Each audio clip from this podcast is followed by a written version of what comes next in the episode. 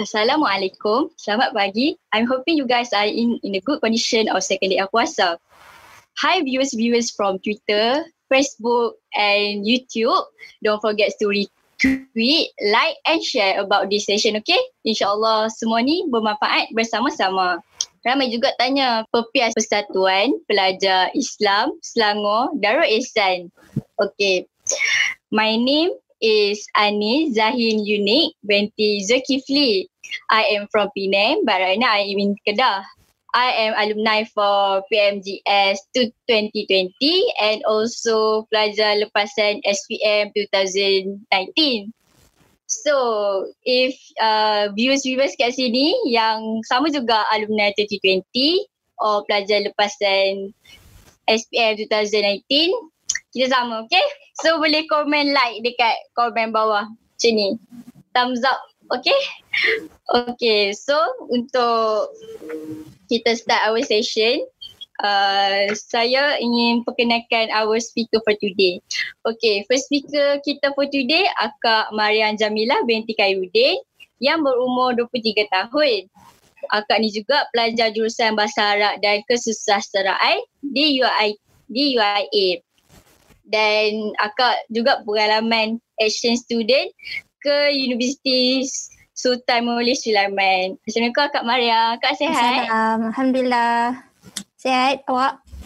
Alhamdulillah sama juga kita di sini. Okay.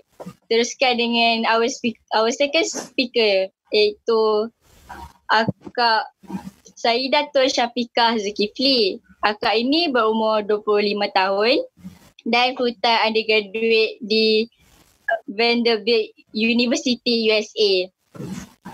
Assalamualaikum Akak. Akak apa khabar? Waalaikumsalam. Okey, Ani sihat? Alhamdulillah sihat. Di sini.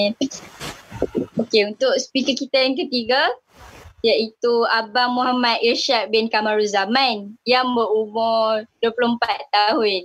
Abang ini timbalan Presiden Pepias dan berasal daripada Kuala Selangor dan graduat ijazah sarjana muda bahasa gunaan bahasa Arab komunikasi profesional. Assalamualaikum abang. Clear tak suara? Waalaikumsalam. Ya, hang sihat tak? Alhamdulillah.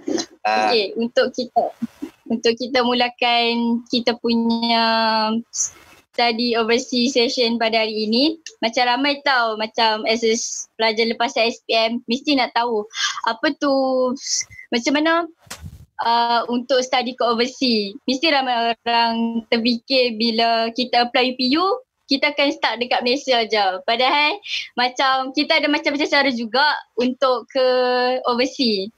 Okay.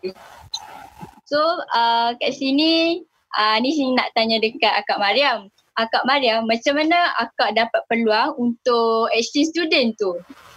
Hmm. Okay, terima kasih atas soalan tu. Okay, pertama sekali, uh, lepas saya habis SPM, saya antara orang yang um, memang tak nak belajar overseas.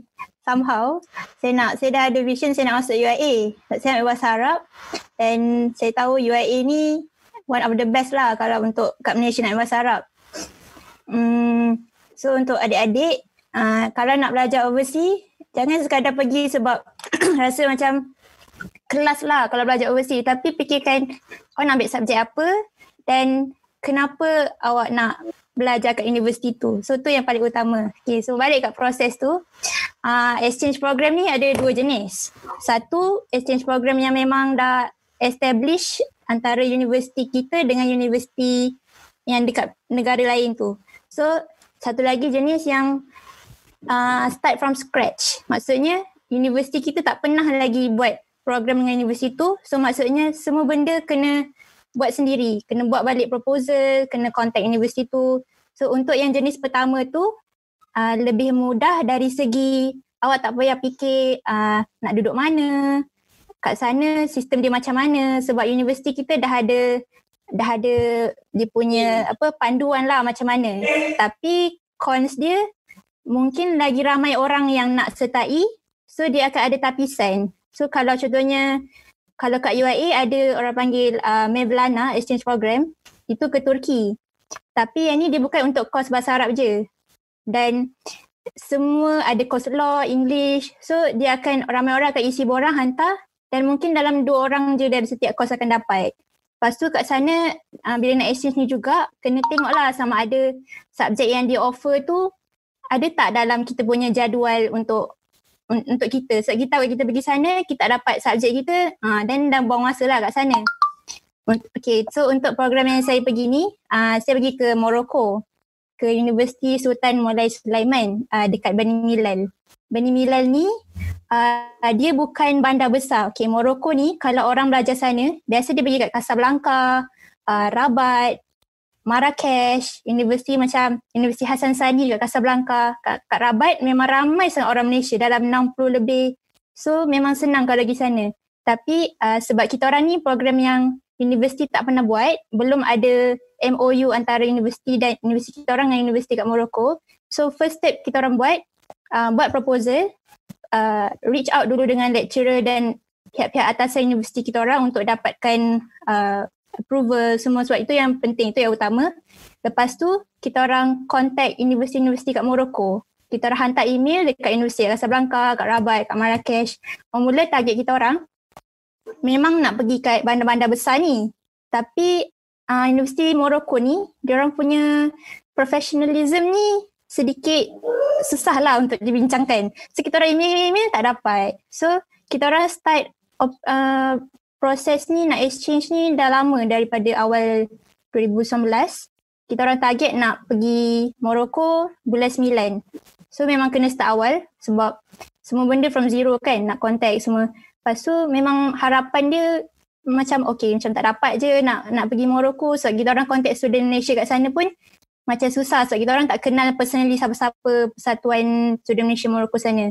Tapi nak dijadikan cerita, ada sekali tu wakil Universiti uh, Sultan Mulai Sulaiman datang Malaysia jumpa Dr. Mazli yang waktu tu Menteri Pendidikan. Lepas tu kebetulan dia datang pula universiti kita orang. So ustaz kita orang, Ustaz Ikwan dan dia ni lah yang banyak tolong kita orang dari segi komunikasi dengan Universiti Morocco. Dia terus buat deal dengan Universiti Sultan Mulai Sulaiman tu untuk buat exchange program antara dua universiti ni. So dari situlah kita orang start baru nampak image yang okay, okay boleh exchange. Tapi uh, bukan setakat tu je. Lepas tu kena make sure dapatkan surat uh, approval letter. Apa-apa program antara universiti yang penting kena ada surat pengesahan. Kalau tak nanti kita sampai sana, kalau tak ada pengesahan, susah. Ha, lepas dah dapat pengesahan tu, kena tahu sistem orang belajar macam mana. Sebab sistem Morocco dengan sistem Malaysia uh, mungkin lain. Setiap universiti kita pun ada lain-lain kan. So kita kena tahu cara belajar orang kat sana. Contohnya kita orang nak dapatkan subjek-subjek, 10 subjek contohnya. Tapi universiti tak offer pula waktu tu. So macam mana? So dari segi komunikasi kita orang dengan universiti tu pun sebenarnya sangat susah sebab uh, satu lagi kalau belajar overseas ni yang kita tahu uh, waktu waktu lain Morocco dengan Malaysia tujuh jam beza so kita orang hantar message dekat universiti tu kita orang hantar contohnya uh, tengah hari dia orang akan hantar tujuh jam selepas tu sebab mungkin waktu tu dia orang tengah buat benda lain. So susah kat situ juga. So uh, lepas tu kena ada marketing proposal semua. Kena ada uh, kena ada proposal, kena ada marketing proposal, kena ada approval daripada universiti kita dan juga universiti diorang. Dan kita kena make sure lecturer-lecturer yang penting, pihak-pihak atasan universiti pun tahu yang kita akan exchange. Sebab program baru ni takut orang tak aware. Ada orang kebanyak petikai universiti awak pergi ni betul ke? Apa apa surat dan apa approval yang awak ada untuk pergi ke sana? So itu dari sudut uh, teknikal lah, teknikal awal-awal tu. Dari sudut duit pun uh, kalau exchange program yang memang dah establish, tak sure. Rasanya tak dapat juga duit. Cuma ringan sikit dari sudut uh, tempat tinggal, dari sudut macam kau tak bayar fikir nak sewa rumah kat mana, nak makan macam mana. Kiranya kat sana dah ada orang guide lah. So dah ada estimation kukuh pasal berapa banyak nak pergi sana. So kalau nak exchange ni memang duit pun uh, satu benda yang jangan main-main lah. Nanti kat sana tak ada duit susah. So apa yang kita orang buat, kita orang 10 orang. So kita orang gunakan effort 10 orang ni untuk approach banyak individu, organisasi. Kita orang buat tabung kat masjid setiap hari Jumaat. Approach YB, YB, approach Adun. Guna semua kudrat yang ada untuk cari duit. So duit ni lah yang kita orang guna untuk tabung bersama. Untuk sewa rumah, pengangkutan, makanan uh, buku-buku, barang-barang rumah. Kita orang duduk kat sana selama empat bulan dan Alhamdulillah duit yang kita orang cari tu walaupun susah pada peringkat awal tu memang sangat cukup kat sana. Lagipun sebab uh, duit Malaysia dengan Morocco duit kita double daripada diorang. So contohnya RM10 kita dalam eh RM4 kita RM10 ha, macam mana eh? Ha, tapi kita kita lagi tinggi lah daripada diorang. So kena tahu juga currency macam mana. So itulah secara secara kasarnya prosesnya. Okay, terima kasih akak. So macam kalau kita nak pergi exchange student, kat sini kita kena dapat, kita dapat tahu lah kita kena ada penting-penting sekali approval letter. Lepas tu kena tahu sistem study dekat sana. Lepas tu macam mana nak survival. Tak semestinya uh, apa benda yang kita dapat tu duit yang kita ada tu tak semestinya cukup. So kita pun mesti kena ada inisiatif sendiri untuk survive juga dekat sana. Okay, so untuk second question, uh, saya nak tanya untuk Akak Syafika. Akak Syafika, uh, macam kita tahu Akak full time study dekat USA. Pada peringkat awal, how did you get idea to choose that course uh, in USA University? Okay, uh, thank you soalan Anis. Uh, so first part to that soalan, kenapa um, uh, background dulu lah. Macam Anis cerita tadi mula-mula, uh, saya pelajar alumni lah, alumni uh, chemical engineering dekat Vanderbilt University uh, in Tennessee, USA. So the reason, um, so waktu kat sana, kenapa initially saya chose um, where I study was waktu lepas SPM uh, saya tahu waktu SPM saya sangat-sangat-sangat suka chemistry. So tapi saya tak nak just ambil chemistry. So um, because waktu tu tak tahu apa-apa sangat so rasa macam um, mungkin tak banyak application or tak boleh nak pergi banyak-banyak tempat. So uh, research-research lagi uh, in the end decide untuk ambil chemical engineering. So uh, ambil nak ambil chemical engineering itu satu yang saya memang tahu saya nak dan lagi satu uh, yang saya tahu for some reason tak tahulah kenapa memang waktu tu saya nak nak, nak sangat study dekat US. Saya tak nak study kat tempat lain. Uh, sama ada US ataupun Malaysia tu je. Tempat lain tu saya tak nak. So um, uh, after that of course waktu tu kan uh, ramai-ramai um, oh tapi berbalik kepada yang tadi Mariam cakapkan Mariam ada mention yang in the end kenapa kita pilih something yang kita nak study tu kita kena tahu lah kenapa kan. Uh, so macam for, for me macam saya cakap tadi uh, saya memang nak study chemical engineering sebab saya suka chemistry and saya pun suka math macam tu kan. So like benda tu uh, boleh masuk lah dengan jiwa cik. Awal-awal dulu lah sebelum betul-betul belajar baru kita tahu betul-betul masuk ke tak kan so awal-awal dulu tu memang rasa macam okey lah nak bawa benda tu and nak study kat US so uh, lepas SPM ramai-ramai lah kawan-kawan semua cari-cari uh, scholarship waktu waktu tu zaman-zaman Facebook group. So zaman-zaman Facebook group tu dia orang semua share-share lah okay scholarship ni, scholarship tu, scholarship ni, scholarship tu. So saya pun apply lah semua-semua-semua scholarship. Um, and then uh, there's one scholarship in particular. Scholarship ni obviously yang yang orang yang orang akan biasa apply. JPA, MARA, ada scholarship apa tu lagi tu uh, uh, yayasan apa khazanah. Tapi that's one thing uh, satu salah satu scholarship yang yang menarik bagi saya dan waktu tu saya rasa tak ramai orang tahu was scholarship uh, from private companies. So scholarship from private companies ni um, contohnya macam Shell uh, or in my case saya dapat scholarship dengan ExxonMobil waktu tu. So uh, private companies ni hantar hantar scholarship to uh, macam dia dia orang dia, dia ada program ni lah where they would sponsor you untuk belajar. Uh, macam Petronas punya scholarship they sponsor you untuk belajar. Dan lepas tu nanti uh, kalau ada belum dah habis belajar ada ada kekosongan dia orang akan absorb masuk uh, into the workforce lah So uh, waktu tu uh, saya apply scholarship Exxon Mobil ni uh, through Facebook group ni lah uh, yang orang share-share-share ni. So saya apply and sebab um, scholarship Exxon Mobil ni sangat spesifik tau. Dia sangat spesifik untuk engineering dan dekat US. So waktu tu bagi saya rasa macam wah Oh, aku nah, like this is the the one lah macam tu. So apply, apply lepas tu um, go through lah uh, apa interview semua-semua and then Alhamdulillah dapat. Um, and uh, Yeah, so yeah. So waktu tu saya macam tak sangka lah. Waktu tu saya cuma dapat dua scholarship dia. Saya dapat scholarship oh interview lah. Panggil interview. Interview JPA dengan interview exam mobil. Uh, and waktu tu pergilah dua-dua. Tapi dapat exam mobil du- punya result dulu. So ambil lah scholarship tu. So kenapa uh, universiti yang saya pilih, Vanderbilt University, uh, itu sebenarnya tertakluk kepada scholarship tu. Macam ada setengah scholarship macam GPA, MARA or Petronas punya scholarship, diorang lebih open. Diorang boleh, uh, meaning dia boleh, you boleh pilih mana-mana universiti yang you nak within that country you just apply lah um, to to to different different university and see mana yang you dapat. Tapi in my case particular um, sebab scholarship exam over ni dia, dia uh, macam macam Mariam cerita tadi dia ada yang benda yang um, uh, program yang dah memang establish ataupun program yang macam baru nak mula kan so tak ada tak ada background lagi. So program saya ni dah memang establish dengan dua universiti uh, Notre Dame University uh, dengan Vanderbilt University. So waktu tu kita orang um, batch saya semua pergi ke Vanderbilt University. Uh, and and benda tu macam memudahkan lah sebab dah ada seniors kat sana, dah ada established person yang macam TIC kita orang kat situ. Uh, so dia dia macam apa macam mana cakap senang lah tak tak susah. So yeah, so um, hmm, so itu background ni lah kot. Pendek je tak tak tak panjang sangat. Um. Okay. Oh, so, uh, so sekarang saya dah habis belajar, dah dekat Malaysia dua setengah tahun and dah bekerja sekarang dua setengah tahun jugalah.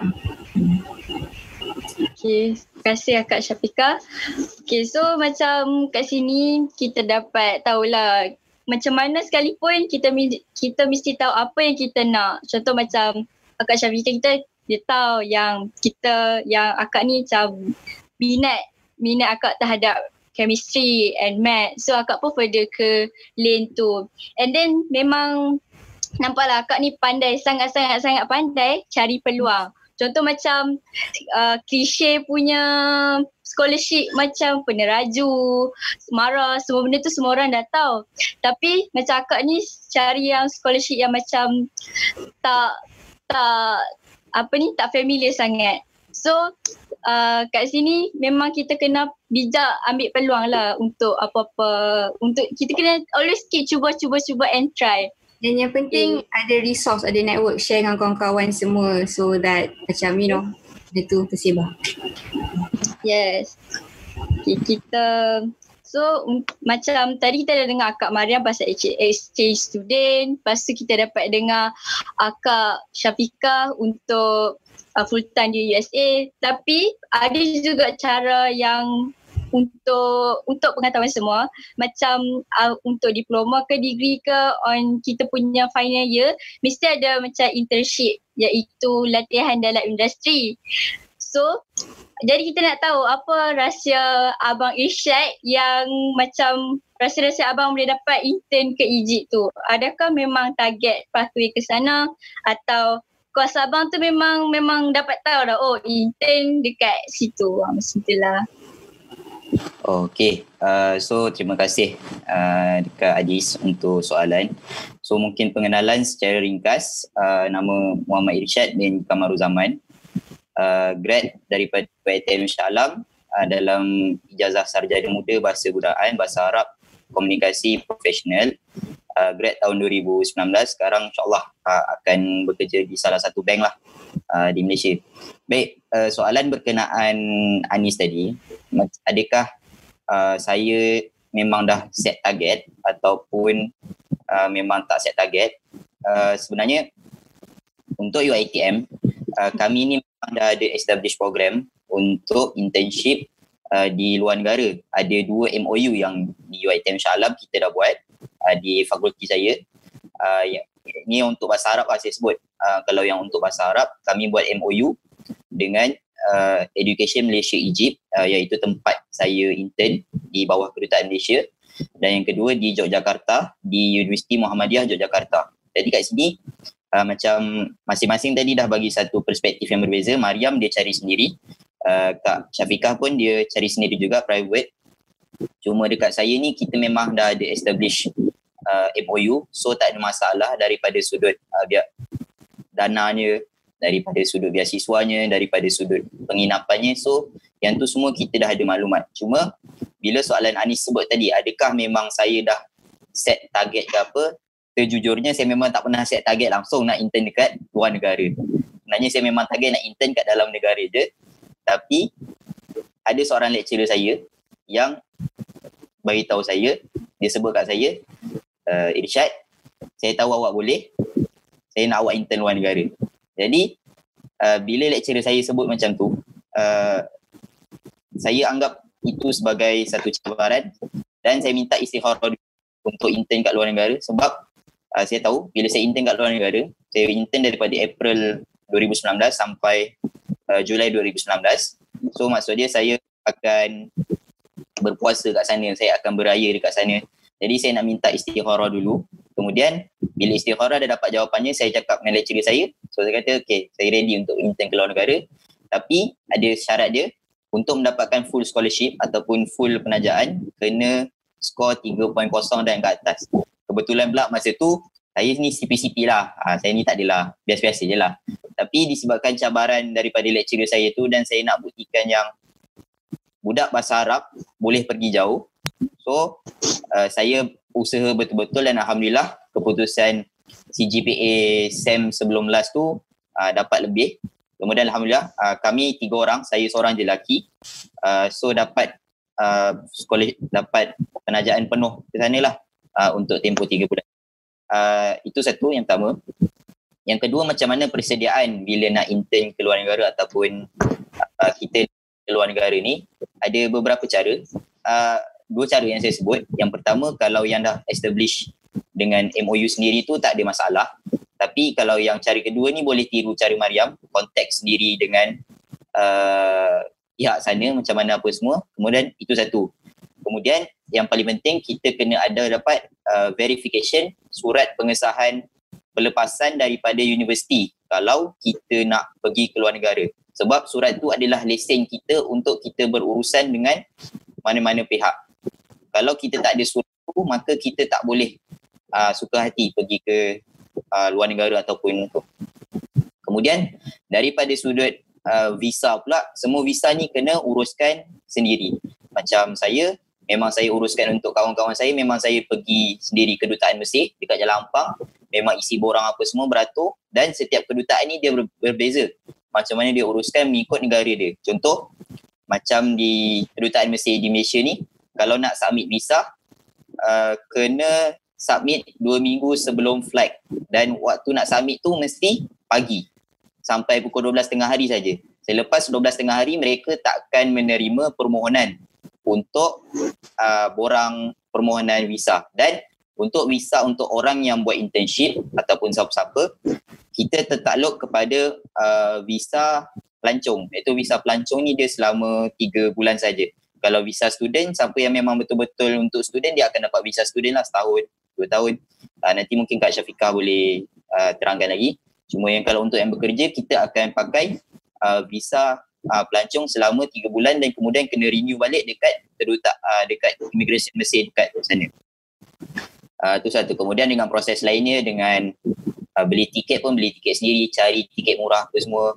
Kemudian dengan uh, kontak dengan orang sana penginapan. Ada ada kalau yang nak penginapan contoh macam dekat Mesir kita ada asrama Malaysia. So kalau nak menginap dekat asrama Malaysia boleh juga. Dan ada juga sahabat saya yang intern dekat Mesir hari tu sama dengan saya daripada UIA so uh, kos Mariam juga. So mereka ni intern mereka ni duduk dekat kawasan perkampungan. So dia ada dua pilihan. Kalau kalau kita duduk dekat asrama Malaysia ni uh, mungkin murah sikit lah. Uh, Cuma kalau kita duduk dekat luar ni dia rate mahal sikit.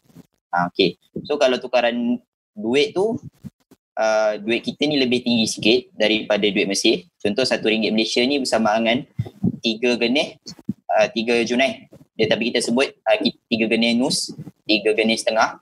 So dekat situ ada kelebihan dekat kita. Tapi kalau siapa-siapa yang contoh yang akan pergi ke luar negara apa lepas ni nak bawa duit, sila bawa duit dolar sebagai persediaan. Sebab kebanyakan negara hanya akan menerima duit dolar saja. Mereka tak akan menerima currency ringgit ataupun uh, mana-mana currency. So saya ingat itu je lah kot uh, tentang macam mana preparation kita dekat kalau kita nak intern kat luar negara lah. Yang first, MOU tu satu. Yang kedua, kalau cari sendiri macam mana yang Mariam buat, itu jugalah cara yang sama. Macam mana kalau kita nak intern dekat uh, luar negara. Itu saja. Okay, kat sini macam ada satu tips lah yang abang beritahu. So kalau lepas ni kita kena alert lah. Better kita bawa je duit dolar tu untuk prepare untuk apa-apa jadi. Dan untuk ke intern pun still ada syarat-syaratnya. Contohnya de- dengan melepasi CGPA CGPA yang ditetapkan. Lepas tu kena alert pasal visa sebab kan pergi pekerja kan so visa tu penting untuk uh, untuk kita punya identiti. Okay, untuk kita untuk moving on untuk ke second round. So kat sini macam kita nak tahulah sikit macam mana cabaran-cabaran ke, macam mana true hardship dekat overseas semua benda tu. So kat sini uh, Akak Mariam, kita mulakan balik dengan Akak Mariam kita. Uh, Akak rasa macam bagaimana cabaran akak untuk sesuaikan diri dengan keadaan sekeliling? Contohnya macam dengan uh, communication skill, lepas tu bahasa ke macam tu. Okay, uh, cabaran eh. Okay, bahasa memang antara cabaran yang tak boleh dipertikai lah. Sebab kat kelas kalau bahasa Arab memang kau belajar anak anta, kaifahaluka, memang lecturer, ustazah, ustaz semua sebut sebiji-sebiji. Alif tu ha.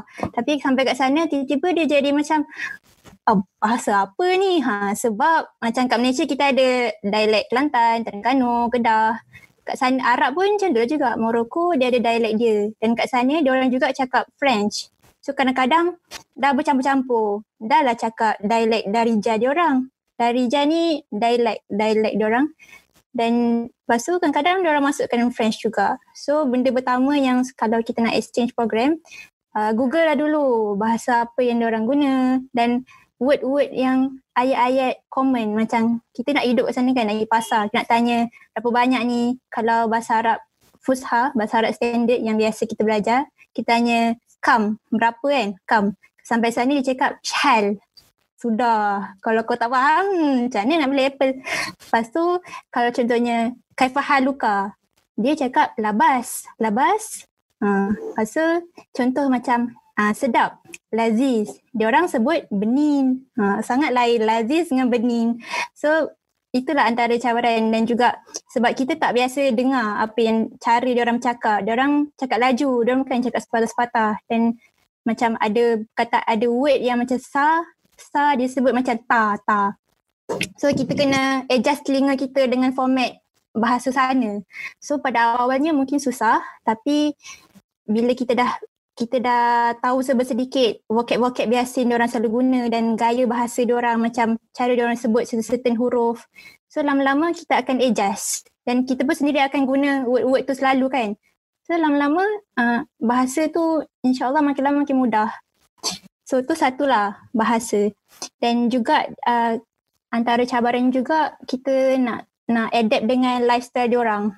Macam contohnya lifestyle yang antara lifestyle diorang uh, contohnya makanan. Kalau kita orang Malaysia kita dah selalu makan nasi kan tapi nasi diorang diorang masak nasi dengan susu. Lepas tu ha, pelik kan. Lepas tu diorang biasa makan macam uh, tojin. Tojin ni macam ayam dalam satu bekas besar. Kuskus, kuskus ni satu jenis biji ring. So kau kena adapt lah dengan cara lifestyle orang. Macam mana dia orang makan, macam mana dia orang bercakap. Contohnya style dia orang bercakap, orang Arab ni style dia orang kalau bercakap uh, greeting dia orang banyak. Contohnya dia orang cakap phone kan, dia orang akan cakap labas, labas alaik, lepas tu dia orang akan saling Allah Allah yarhawalidai, bisihah waroha, bisihah waroha, ni juga antara satu term yang selalu guna kalau maksudnya semoga kamu sedang keadaan sihat dan tenang macam tu lah. Lepas tu dia ada jawapan dia juga Allah yukti Allah yukti kasihah. Tapi dia orang cakap laju bersih warah Allah yukti kasihah. So kalau kau tak faham kalau dia cakap kat kau bersih warah kau pun naklah jawab cara dia orang kan. Tapi nak sesuaikan nak belajar term tu, nak biasakan lidah kita sebut cara dia orang tu pun take time. Tapi tak ada benda yang kita tak boleh atasi dalam dunia ni. So alhamdulillah dengan masa semuanya boleh. So tu bahasa dan juga uh, gaya hidup diorang. Uh, diorang juga ada contohnya dekat masjid lah lifestyle diorang. Masjid. Kita masuk kita expect ada tempat wuduk. Tapi diorang ada batu. Uh, ambil lah wuduk kau dengan batu tu. So ada kita orang nak adapt kat sana. Setiap kali kita orang nak keluar, kita akan make sure ada wuduk siap-siap kat rumah. Lagi-lagi kita orang perempuan. So salah kalau uh, toilet kat sana tak ada air apa semua. Setiap orang toilet dia orang pun so, orang agak westernized juga. Ada percampuran dengan border dengan Spain kan. So toilet dia pun uh, tak ada air. Ada yang tak ada pipe. Uh, mostly tak ada pipe. Uh. So part tu pun kena adapt. Lepas tu cara dia orang keluar. Kita kat Malaysia, uh, maghrib jangan keluar banyak setan. Tapi kat sana memang style dia orang Uh, dia orang selalu keluar petang ke maghrib ke malam. Malam maghrib tu boleh nampak suami isteri siap tolak stroller lagi pergi pasar. So mula kita orang agak terkejut dengan keadaan macam tu. Tapi lama-lama kita orang pun ikut sekali keluar maghrib-maghrib. Astagfirullah.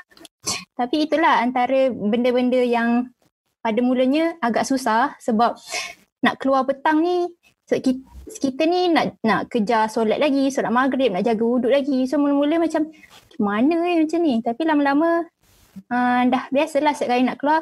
Okay make sure bawa uh, botol sebab tak ada paip kan. Lepas tu make sure jaga wuduk, make sure macam kita kita tahulah word-word yang nak digunakan. Kita tahu lifestyle diorang, macam mana diorang dekat pasar, macam mana diorang berinteraksi dengan masing-masing.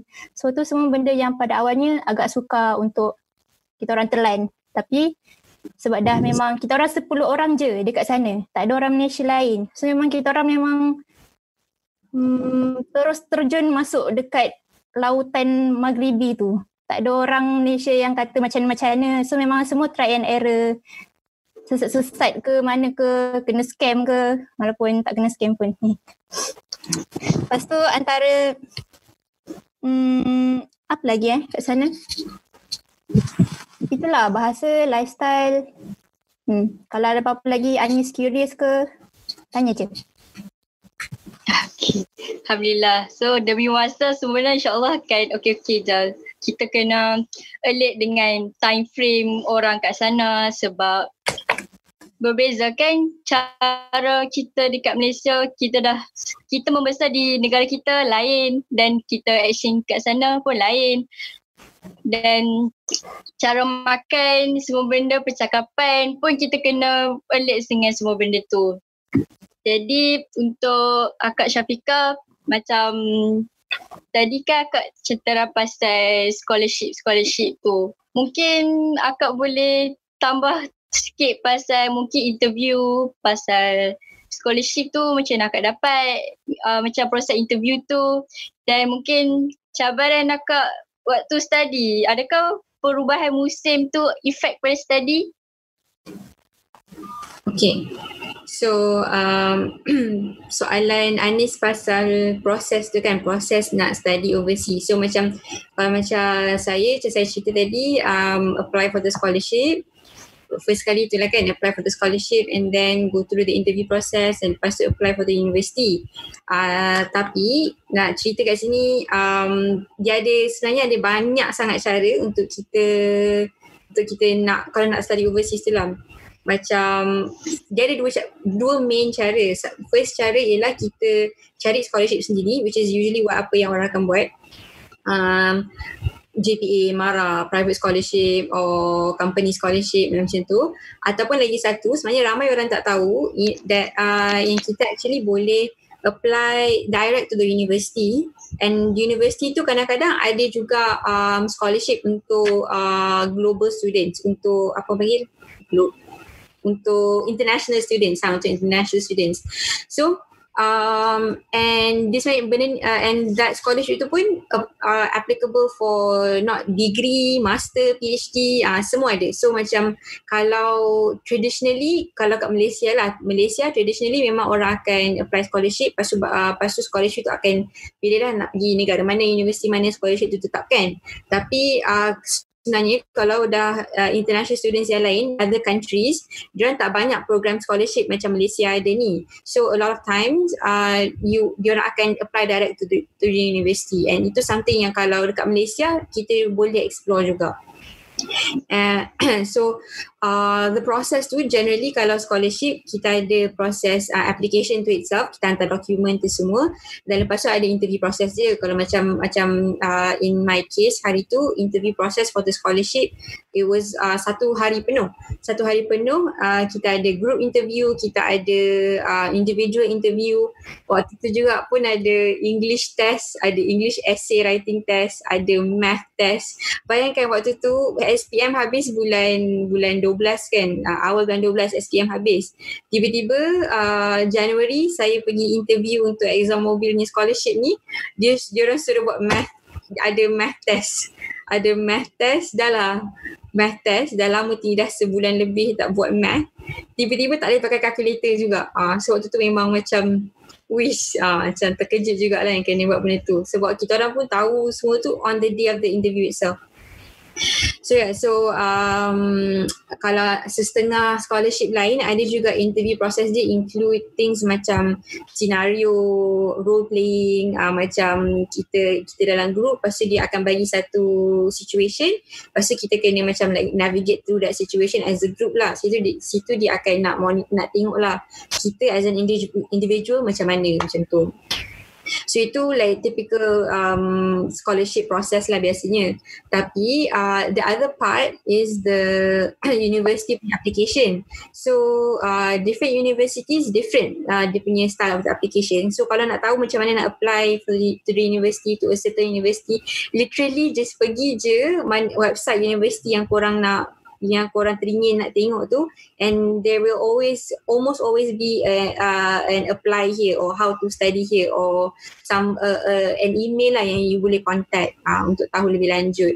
So kalau macam dekat US punya universities a lot of times dia punya application um, the application for the university itself uh, dia ada dia also ada this essay writing. So kalau US punya university ni one one big thing dia orang sangat-sangat tekankan pasal penulisan penulisan lah. Macam uh, and penulisan tu is not and and penulisan and dia kena ada macam uh, macam mana dia nak tengok sebab bila you apply through writing they cannot uh, judge you as a person macam mana kalau you duduk dalam interview. So bila you nak write tu you kind of need to put yourself in the paper. Uh, so macam cara kita nak nak sampaikan kenapa kita patut masuk ke universiti tu uh, adalah through that essay writing lah. Kalau US US universities. Kalau other universities saya tak sure sangat macam other countries.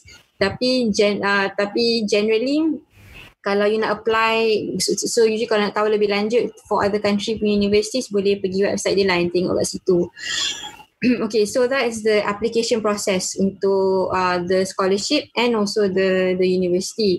Then uh, kita ada pula the the preparation itself kan. Uh, macam tadi Irsyad cerita kena ambil visa right. So kalau student uh, usually tempoh masa dia lebih lama lah. Sama ada satu tahun ataupun macam in my case it was four years, empat tahun.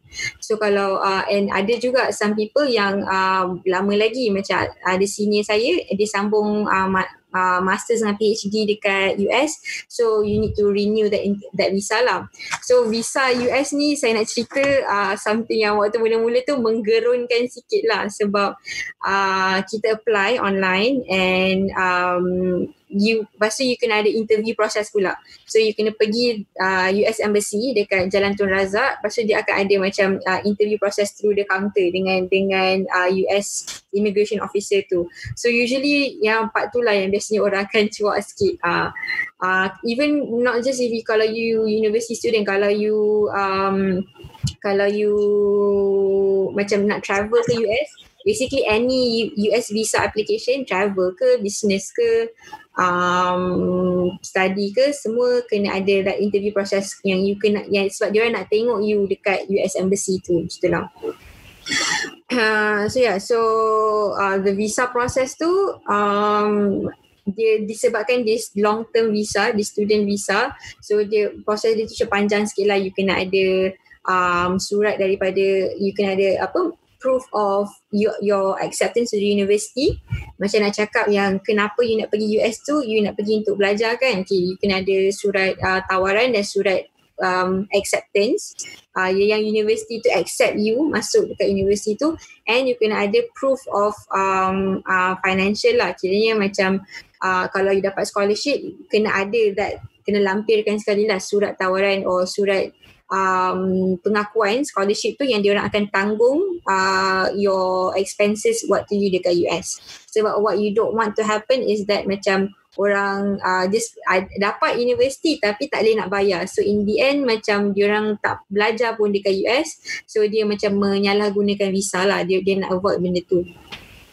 So yeah, so uh, and different countries different uh, cara dia. Setakat ni saya pernah tapi a lot of times uh, macam US ni um, berdasarkan apa yang saya dengar lah visa dia antara visa yang macam sangat tara sikit lah uh, especially lepas zaman 2016 lepas zaman Trump tu dia macam lebih lebih um, tengok dengan lebih ketat lah macam tu hmm.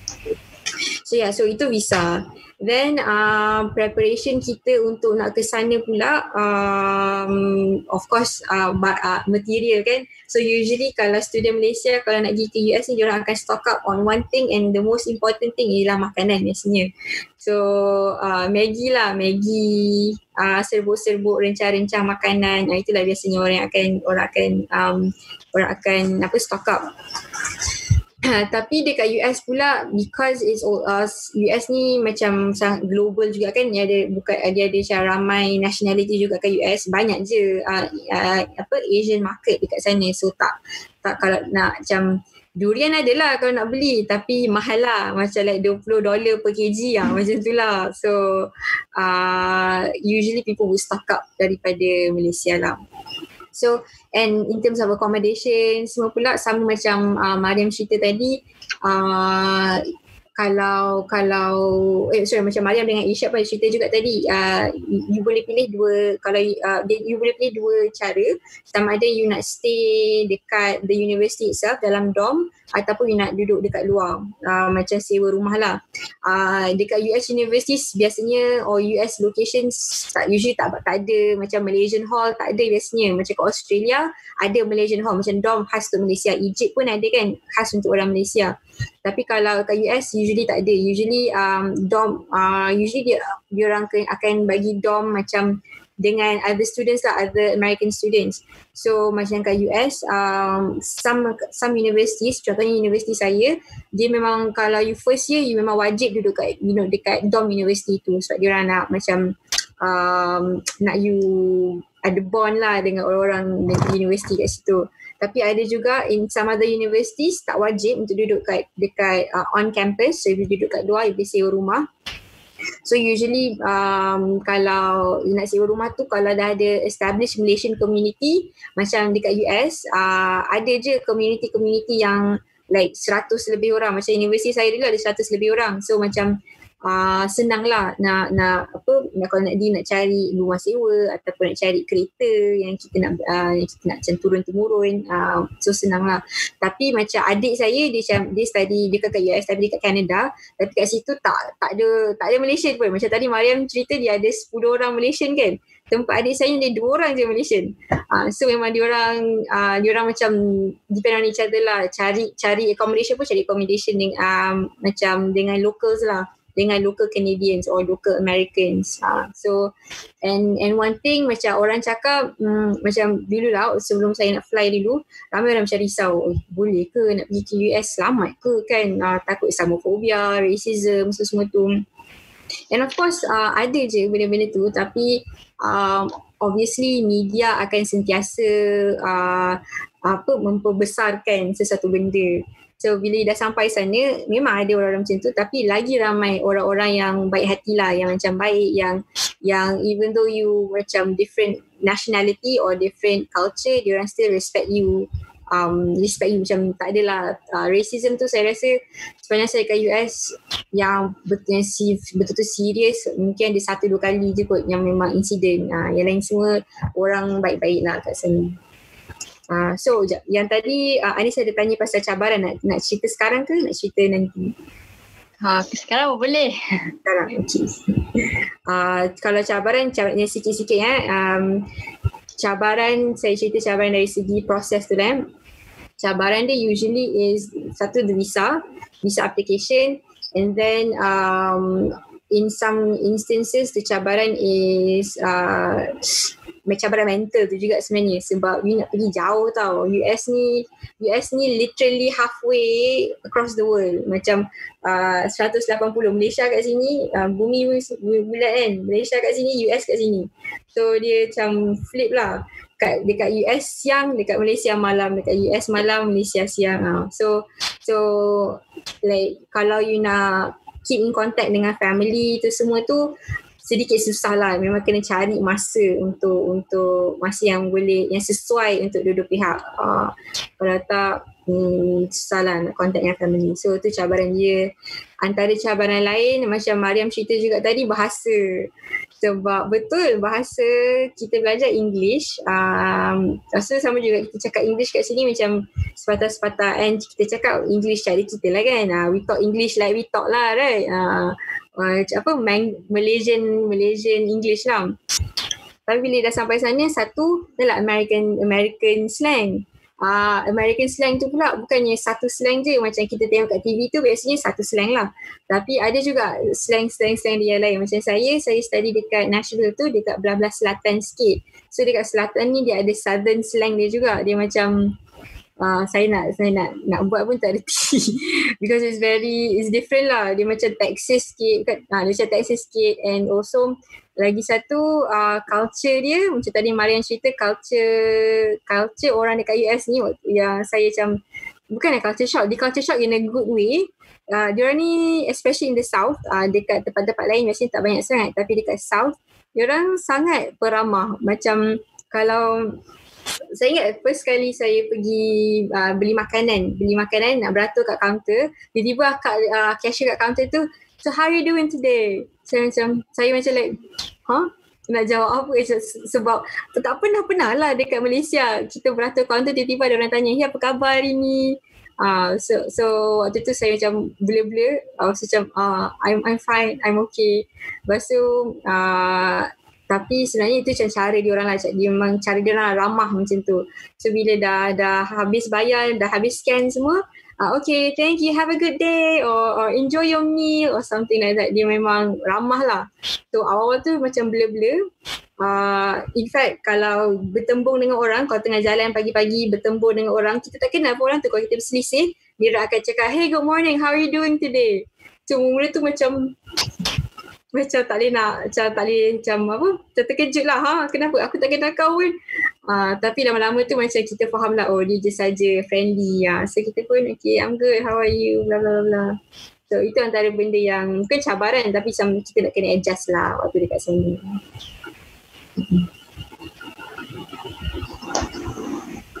Okay. Jadi kalau kita dicampakkan ke mana-mana pun sekalinya kita kena pandai biasakan diri kita dan masuk negeri orang pun kita kena hormat negara orang, negeri orang. So semua sama je lah. Dan kat sini pun macam kita boleh kita boleh nampak lah kalau untuk interview bukan senang untuk dapatkan scholarship. So macam akak pun ada proses grouping, ada proses essay, lepas tu math lagi. So macam uh, bila kita dah dapat peluang tu dan kita gunakan peluang tu untuk macam kita kena gunalah peluang tu sebaik-baiknya. Dan untuk pengetahuan semua juga akak ni one of speaker dekat ML Studio tau. So bolehlah tengok video akak ni. Like ye ada kat YouTube. So kalau nak berniat nak tanya apa-apa soalan bolehlah komen-komen kat bawah tu. Akak ni hebat ni orangnya. Okay so untuk Abang Irsyad. Abang Irsyad uh, bekerja dekat intern abang ada tak macam feeling-feeling yang abang rasa macam susah lah benda ni macam macam mana nak macam mana nak buat ni ada tak macam apa-apa perasaan atau feeling yang abang boleh kongsikan kepada kami oh okay Uh, terima kasih untuk soalan tu. Tapi sebelum pergi ke soalan tu, abang nak tambah sikit sebab masing-masing belajar. So dia tak tahu macam mana kita nak cari universiti yang qualified. Kalau sebab abang uh, dengan kerajaan sebelum ni, so kena kena terangkanlah proses ni supaya orang-orang yang nak belajar luar negara lepas ni dia kena tahu macam mana. So siapa-siapa uh, adik-adik lepasan SPM ke STPM yang nak belajar luar negara, kena pastikan kos yang dia nak tu ataupun universiti yang dia nak tu diiktiraf oleh MQA. So MQA ni adalah badan yang ditubuhkan oleh kerajaan Malaysia untuk memastikan setiap institusi yang siapa nak belajar tu dia ada pengiktirafan daripada kerajaan Malaysia. Contoh, ada beberapa universiti yang kalau kita nak belajar ni kita dapatkan application daripada kerajaan Malaysia ni. Pengiktirafan ni penting sebab bila ada pengiktirafan ni, bila kita nak kerja nanti, itulah yang akan menjadi lesen untuk kita ni boleh bekerja dekat mana-mana sektor dekat dalam Malaysia lah. So, kalau siapa-siapa, ni info tambahan, siapa-siapa yang nak tahu ataupun universiti apa yang dia layak, yang dia nak pergi tu uh, lepas tak pengiktirafannya di, oleh kerajaan Malaysia, boleh pergi ke ecisraf.mqa.gov.my. Uh, ulang balik. Boleh pergi dekat E-S-I-S-R-A-F dot MQA www.gov.my. So kat situ ada dah banyak list universiti yang dikeluarkan oleh kerajaan Malaysia yang boleh tempat untuk kita check uh, kita nak belajar tu tempat tu Malaysia iktiraf ataupun tidak. Itu yang paling penting bila nak belajar kat luar negara, itu yang paling penting yang kita nak tahu. Itu satu. Uh, kemudian daripada sudut cabaran dia, cabaran dia ni bila kita bekerja di luar negara, sistem dia ni tak sama dengan sistem negara kita. Contoh macam Mariam cakap tadi. Sistem dekat Morocco ni dia tak sama dengan sistem dekat Malaysia. Sistem universiti lah. Sama juga macam kita bekerja. Bekerja di Malaysia tak sama dengan bekerja di Mesir lah. Abang ambil contoh uh, secara ringkas. Sebab apa? Abang mula dengan cabaran tu sendiri dengan kedutaan Mesir tu sendirilah. Tadi abang dah sebut cabaran dia. Uh, kalau pagi je baru boleh submit uh, visa, petang dah tak boleh submit, petang tu hanya pick up saja, pick up visa. Kalau petang tu juga kita nak submit memang kita kena halau lah dengan kedutaan. Uh, tu satu. Tu cabaran dia. Cabaran dia bila bila abang uh, bila saya buat visa tu uh, semua kata visa kena buat awal. Tapi rupa-rupanya saya dah buat visa awal sekali visa saya tu mati dua bulan. Mati dua bulan awal. So maksudnya bila dua, ada balance lagi dekat Mesir tu saya dah jadi macam parti lah pendatang Arab. Tapi itu uh, cabaran yang kita kena tempuh lah sebab sistem dia kita tak pernah familiar dengan sistem tu. Uh, tiba-tiba kita kena hadap dengan sistem tu so kita kena uh, kena hadapilah sistem tu satu. Kemudian bagi siapa-siapa yang pernah belajar di Mesir, yang pernah belajar di Mesir lah, especially student-student Universiti Azhar, Dematik, sekarang bila dekat Mesir ni sistem ni abang boleh kata 20 tahun ke belakang lah. Tapi bila kita nak masuk admission semua guna sistem online. Tetapi bila dekat Mesir ni sistemnya masih guna sistem file. Kalau contoh masuk dalam satu bilik, satu bilik tu semua penuh file. Kalau nak cari maklumat student tu, kena buka file tu satu-satu, kena ni apa semua. Kena ni tulis uh, baru dapat uh, maklumat tu. Kemudian sama juga bila daripada sudut uh, cabaran dia, cabaran dia bila kita berhadapan dengan sistem ni uh, contoh kalau macam abang hari tu bila visa mati apa semua bila kita pergi ke immigration pun uh, kita tak pernah membayangkan bila kita pergi immigration kita tangkap gambar ada satu kotak kamera yang besar betul tak? Bila kita nak buat pasport. Tapi bila dekat Mesir ni kamera DSLR dia tergantung sebiji dekat atas tu. Dia tangkap gambar kita. Itu maksud dia maksud dia sistem dia dia sangat berbeza dengan sistem negara kita. Dan uh, dia 20 tahun ke belakang. Tapi itu mungkin dah cara negara dia orang. So kita nak tak nak kita memang kena uh, ikutlah tu satu daripada sistem kerja dia. Sistem kerja dia yang masih manual tak ada sistem online. Bila kami menguruskan pelajar Malaysia yang nak masuk Al-Azhar siapa-siapa yang masuk Al-Azhar daripada STAM so dia kena ambil uh, periksa uh, language level dulu ataupun uh, imtihan lugawi dekat markas lugah. Markas lugah ni memang uh, center bahasa lah sebelum dia nak masuk Universiti Azhar dia kena lepas uh, exam tu dulu. Dan bila kita ni uh, dapat balik slip tu daripada uh, orang pengurusan, slip tu tak bersusun. So kami kena susun, uh, tiga orang kena susun slip tu dalam Ingat abang ada dalam 2000 lebih ke 3000 lebih slip dengan namanya tak jelas apa semua kita kena check, kita kena main teka-teka, kena pergi sana, kena fight. Kalau dekat dia punya slip tu ada empat tanda tangan yang berbeza. So empat tanda tangan yang berbeza ni bukan dekat satu bilik yang sama. Contohlah, tanda tangan yang pertama dekat Gombak, tanda tangan kedua dekat Ampang, tanda tangan ketiga dekat Bangi, tanda tangan keempat dekat Shah Alam. So maksud dia tanda tangan tu berbeza tu sistem universiti dekat sana.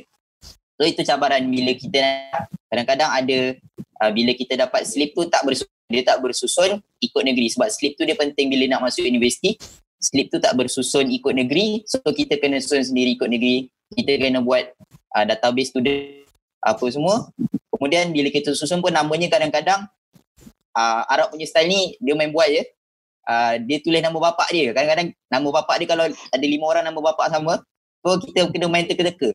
Contohlah nama dia uh, Kamaruzaman, hmm, Muhammad Syafiq bin Kamaruzaman, Abdul Hadi bin Kamaruzaman. Dia tulis Kamaruzaman je. So kita kena main teka-teka lah. Uh, kita kena main teka-teka. Uh, siapa orangnya. Bila kita susun balik, susun balik ada tiga slip nama Kamaruzaman baru kita boleh. Uh, itulah. Itu salah satu cabaran. Bila kita kita kena adapt dengan sistem dekat sana lah. Sebab kita pun tak boleh nak ubah. Uh, yang penting bila, bila kita kat sana kita kena adapt dengan sistem dia. Sama juga macam Kak Syafiqah tadi. Bila kat US sistem dia lain. Bila dekat ni sistem dia lain. So kita kena adapt tu daripada sudut uh, kerja lah kemudian cabaran yang kedua ni adalah daripada sudut bahasa so daripada sudut bahasa sama juga macam Mariam bahasa Arab dia darjah So bila kita di Mesir ni dia bahasa Arab Amiyah uh, Mesir. So bahasa Arab dia pun lain tak sama dengan bahasa Arab uh, Malaysia yang kita belajar secara formal. Dia bahasa Arab pasar sama macam dialek lah. Jadi kat situ dia cabaran. Tapi cabaran mem- membanyakkan lagi pengalaman kita untuk kita bercakap kita dapat uh, bergaul dengan masyarakat dekat situ. Itu satu daripada sudut bahasa. Kemudian uh, bila uh, saya bekerja di sana, uh, bila saya pergi ke Mesir, ada tiga uh, objektif yang saya letak dalam hidup saya bila saya sampai ke Mesir. Tiga objektif yang saya nak capai, yang pertama sudut pengalaman, yang kedua daripada sudut profesionalisme uh, profesionalism dalam kerja, kemudian daripada sudut ilmu. Okay, dari sudut, sudut pengalaman tu Alhamdulillah, uh, yang sebelum-sebelum ni saya cerita daripada sudut sistem, itulah pengalaman yang saya hadapi bila bekerja di uh, Mesir. Maksudnya sistem dia ni sangat berbeza daripada sistem Malaysia. Itu pertama. Yang kedua daripada sudut profesionalism juga, uh, masa inilah juga kita nak, kita boleh uji diri kita, adakah kita ni boleh bertahan tak dengan sistem tu. Dengan uh, kita tahu sistem dekat Mesir ni ada sistem yang tak elok apa semua. So kita kena hadap uh, benda tu. Tapi pengalaman manis bila uh, dekat Mesir ni bila saya boleh handle bila dapat alhamdulillah saya dapat uh, jumpa menteri wakaf Mesir itu sendiri uh, mengiringi delegasi UIA kemudian uh, dapat juga uruskan pelajar Malaysia yang ambil periksa macam mana sistem dia sama macam mana dia orang nak uh, apply visa baru apa semua kemudian uh, dapat juga jadi MC MC untuk program MOU Malaysia dengan antara company Malaysia dengan uh, company Mesir dan keluar dekat coverage untuk newspaper juga. So itu salah satu pengalaman yang manis lah bagi saya bila dekat sana. Uh, yang ketiga adalah ilmu. Kita tahu dekat Mesir ni orang-orang yang terkenal ni dia beragama ni sangat banyak lah. Maksudnya dengan maktabah-maktabah dia, dengan buku-buku dia, dengan kelas-kelas dia sangat banyak. Jadi kat situ saya cuba ambil pengalaman tu untuk uh, ambil sebanyak mana ilmu yang saya boleh dapat. Jadi bila saya bekerja di sana ni, saya bahagikan masa saya ni kepada tiga lah. Yang pertama pagi, uh, pagi ni kerja lah uh, pukul 9 sampai pukul uh, 3 uh, waktu kerja dia. So itu waktu kerja. Kemudian habis kerja saya akan pergi ke kelas, ke kelas-kelas pengajian lah. Sama ada kita pergi kelas pengajian hadis 40 ke, kita pergi ambil uh, sanad Al-Quran ke. So itu saya ambil dekat sana saya ambil kelas pengajian hadis 40 dengan pengajian uh, sanad Al-Quran yang kedua. Kemudian yang ketiga pada waktu malam ni kita rehat. Uh, malam ni rehat tengoklah kita pergi mana-mana. Bila malam ni rehat kadang-kadang lepak lah lepak kedai teh ke lepak kedai jus ke sebab dekat Arab ni paling famous ni adalah dia punya asir dia, dia punya jus-jus dia. Kita boleh minum jus dia ni, ni memang fresh lah. Kalau malam-malam kalau pisang tak tahu nak buat apa-apa, pergilah pergi kedai-kedai jus ni lepak-lepak minum teh ke uh, apa semua ni. Lepas tu kalau weekend ni pula saya akan pergi jalan-jalan. Sama ada ada jalan pergi rumah kawan ataupun jalan-jalan pergi mana-mana. So alhamdulillah antara tempat yang sempat saya ziarah ni uh, kawasan piramid, uh, kawasan Iskandaria. Kat situlah yang saya sebut uh, pengalaman bila kita berada dekat luar negara ni uh, kita kena bahagi masa kita betul-betul. Bukannya setakat belajar saja tapi belajarnya kena ada, pergi mana-mana pun kena ada, ilmunya pun kena ada, rehatnya ni pun kena ada. Jadi itu daripada sudut macam mana saya menguruskan masa lah uh, dekat Mesir. Uh, tu je. Okay, kita nak uruskan semua benda pun mesti kena dengan bersungguh-sungguh untuk kat mana-mana kita ada juga. So macam uh, kat mana-mana kita pergi pun kita intern ataupun exchange student ataupun full time mesti ada objektif, kena ada objektif dalam tujuan kita lah untuk sebab kita pergi tempat orang kan. And then uh, saya nak ulang balik untuk untuk ke mana-mana kita mesti ada periktirafan. So macam kita boleh check perintirafan kita tu dekat istiraf.mqa. So uh, nanti untuk dengan lebih detail kita boleh checkkan balik dekat website tu. Website esiraf.mqa istiraf.mqa. Israf. E S I F E Sisraf. E S I S R A F. E Sisraf. Okay. So untuk last round saya nak minta Akak Mariam share untuk macam mana akak make a friends dekat sana. Kan akak cakap tadi akak ada akak kan datang dengan 10 orang kan. Adakah 10, 10 orang tu memang together ataupun uh, macam mana akak macam akak kembangkan tak akak punya kelompok tu? Uh, kita rasa 10 orang. Kalau sebolehnya semuanya nak buat sama-sama. Tapi yelah dah kita orang je 10 orang ibarat keluarga kat situ. Tapi uh, dari sudut kawan-kawan lain, kita orang kat sana uh, kalau belajar luar, kita expect kita akan masuk kelas-kelas dia orang kan. Kita akan mingle dengan kawan-kawan kawan-kawan Morocco, kawan-kawan US ke apa ke. Tapi kita orang ni kira program special first time university tu buat. So university ni pun uh, dia tak pernah terima exchange program dari Malaysia.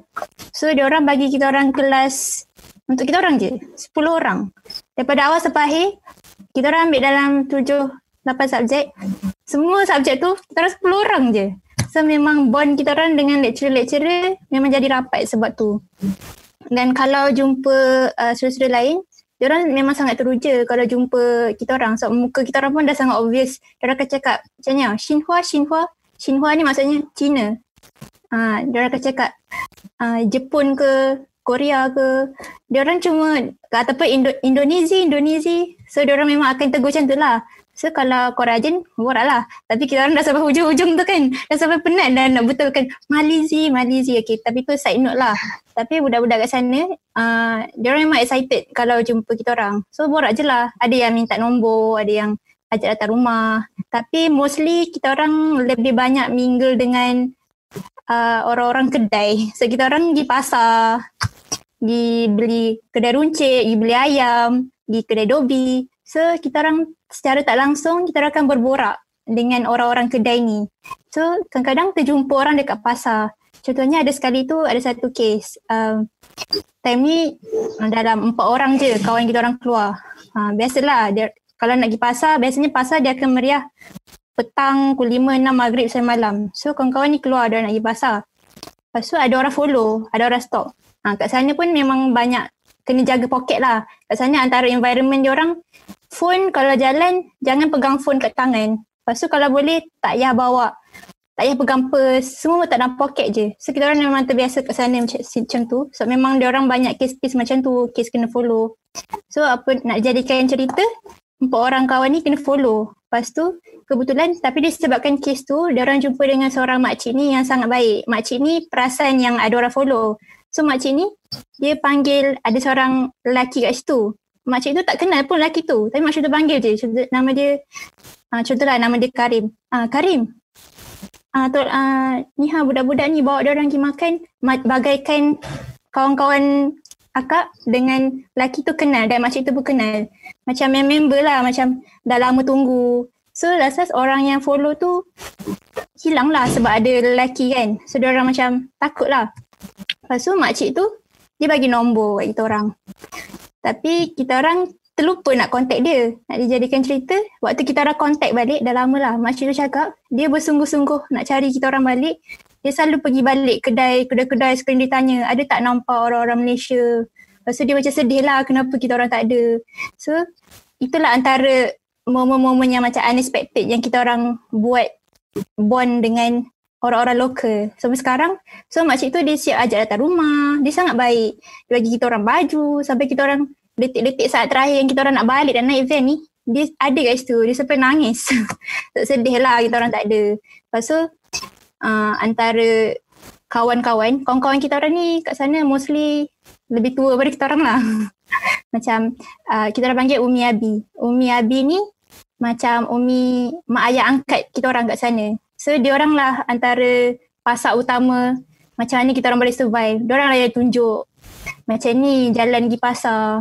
Macam ni jala, cara hidup kat sini. Pukul berapa nak kena keluar. Pukul berapa ikan fresh sampai.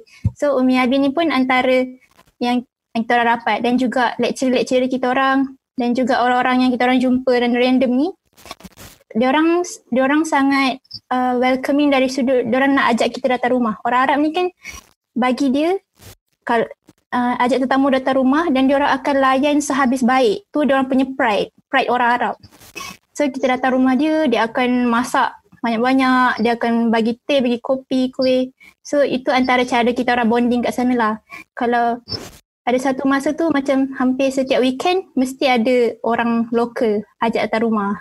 So dari sudut tu lah kita orang banyak belajar macam mana dia orang berinteraksi, culture dia orang dan sebenarnya itu satu kelebihan untuk kita orang juga sebab kita orang ada juga jumpa dengan budak-budak Malaysia kat sana kan, kat Rabai. So dia orang macam surprise lah juga. Macam mana kita orang boleh rasa experience macam-macam sedangkan dia orang yang dalam masa dah setahun dua kat sana banyak benda dia orang tak rasa.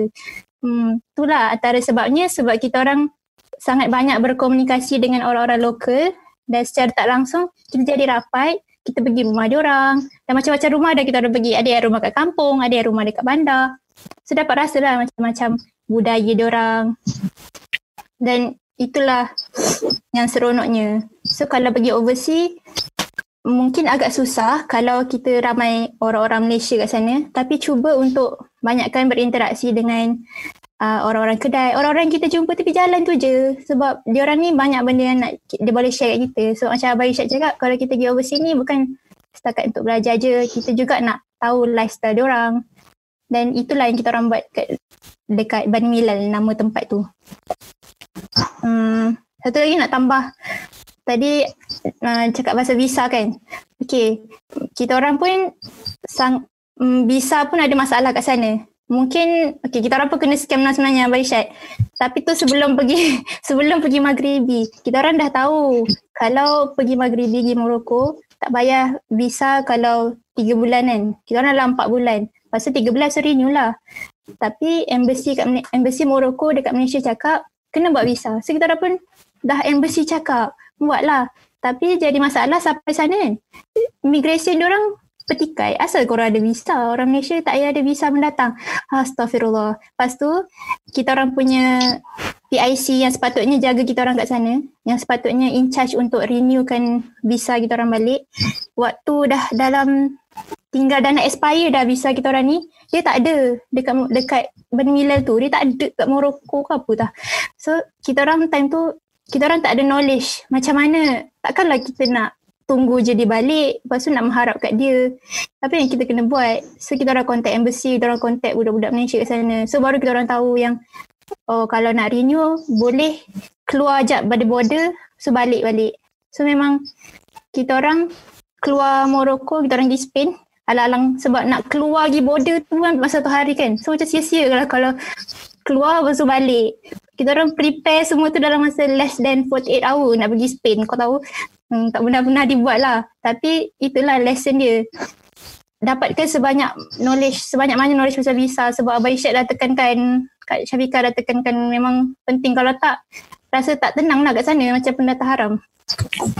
Satu lagi, hmm, benda macam uh, technical. Macam rumah macam Abai, Abai Syed punya dokumen tu kan masalah kan. Kita orang kontrak sewa rumah tu pun kita orang kena draft sendiri tulis sendiri type sendiri. Ha, itulah antara benda yang kita orang tak expect pun kena buat tapi kena buat. So nak tak nak kena sentiasa bersiap sedia dan memang kena sebagai student overseas dah tak ada mak ayah kat sana nak jaga, cikgu-cikgu tak ada. So memang kau kena fight. Kalau kau nak hidup kat sana kau kena fight. Kalau tak baliklah Malaysia tak boleh hidup sana. Ha, tu je lah tambahan. Juga. Okay. Okay bonding memang kita kena buat lah kan kat mana-mana pun. Mesti bonding tu penting. Macam akak terang pun tadi memang kita pun kalau kalau belajar kat sekolah pun memang ustaz pun terang. Kalau budaya-budaya orang Arab memang memang sangat suka lah memang sangat-sangat-sangat suka layan tetamu. Macam dia welcome people lah welcome tetamu. So bila kita dekat dengan orang ni sebenarnya banyak je benda baik yang kita boleh ambil juga. Walaupun still ada side-side buruk tapi kita kena ambil benda-benda yang baik juga. Okay so uh, macam ya? yeah? Ada orang suruh tambah pasal musim. Um, Morocco pun ada musim juga. Waktu kita orang sampai tu tengah panas lagi. Dan rumah kita orang level 4. Waktu kita orang sampai tu kita orang ingatkan rumah ada kipas macam Malaysia. Uh, tapi tak ada. Sampai tu memang panas. Lepas tu cara rumah dia orang memang tilam yang kecil-kecil. So memang kita orang terkejut lah rumah level 4. Kalau level 4 ni kalau bermusim, musim panas, panas sangat. Sejuk-sejuk sangat. So tapi Alhamdulillah dalam beberapa hari macam minggu-minggu lepas tu masuk musim sejuk. Lepas tu musim sejuk pula um, rumah kita orang tak ada heater ke apa tau. So kita orang kita orang belilah heater kan. Heater air, heater elektrik. Lepas tu nak jadikan cerita bil elektrik melambung tinggi. So kita orang tak ada knowledge pasal tu. So itu pun antara benda yang kena tahu sebab kat Morocco ni memang bil elektrik dia agak tinggi sebab tu orang memang selalu tutup, tutup je lampu pagi-pagi orang tak ada orang tak ada kipas stand ke apa ke. Uh, kalau boleh tak pasang heater orang tak pasang heater.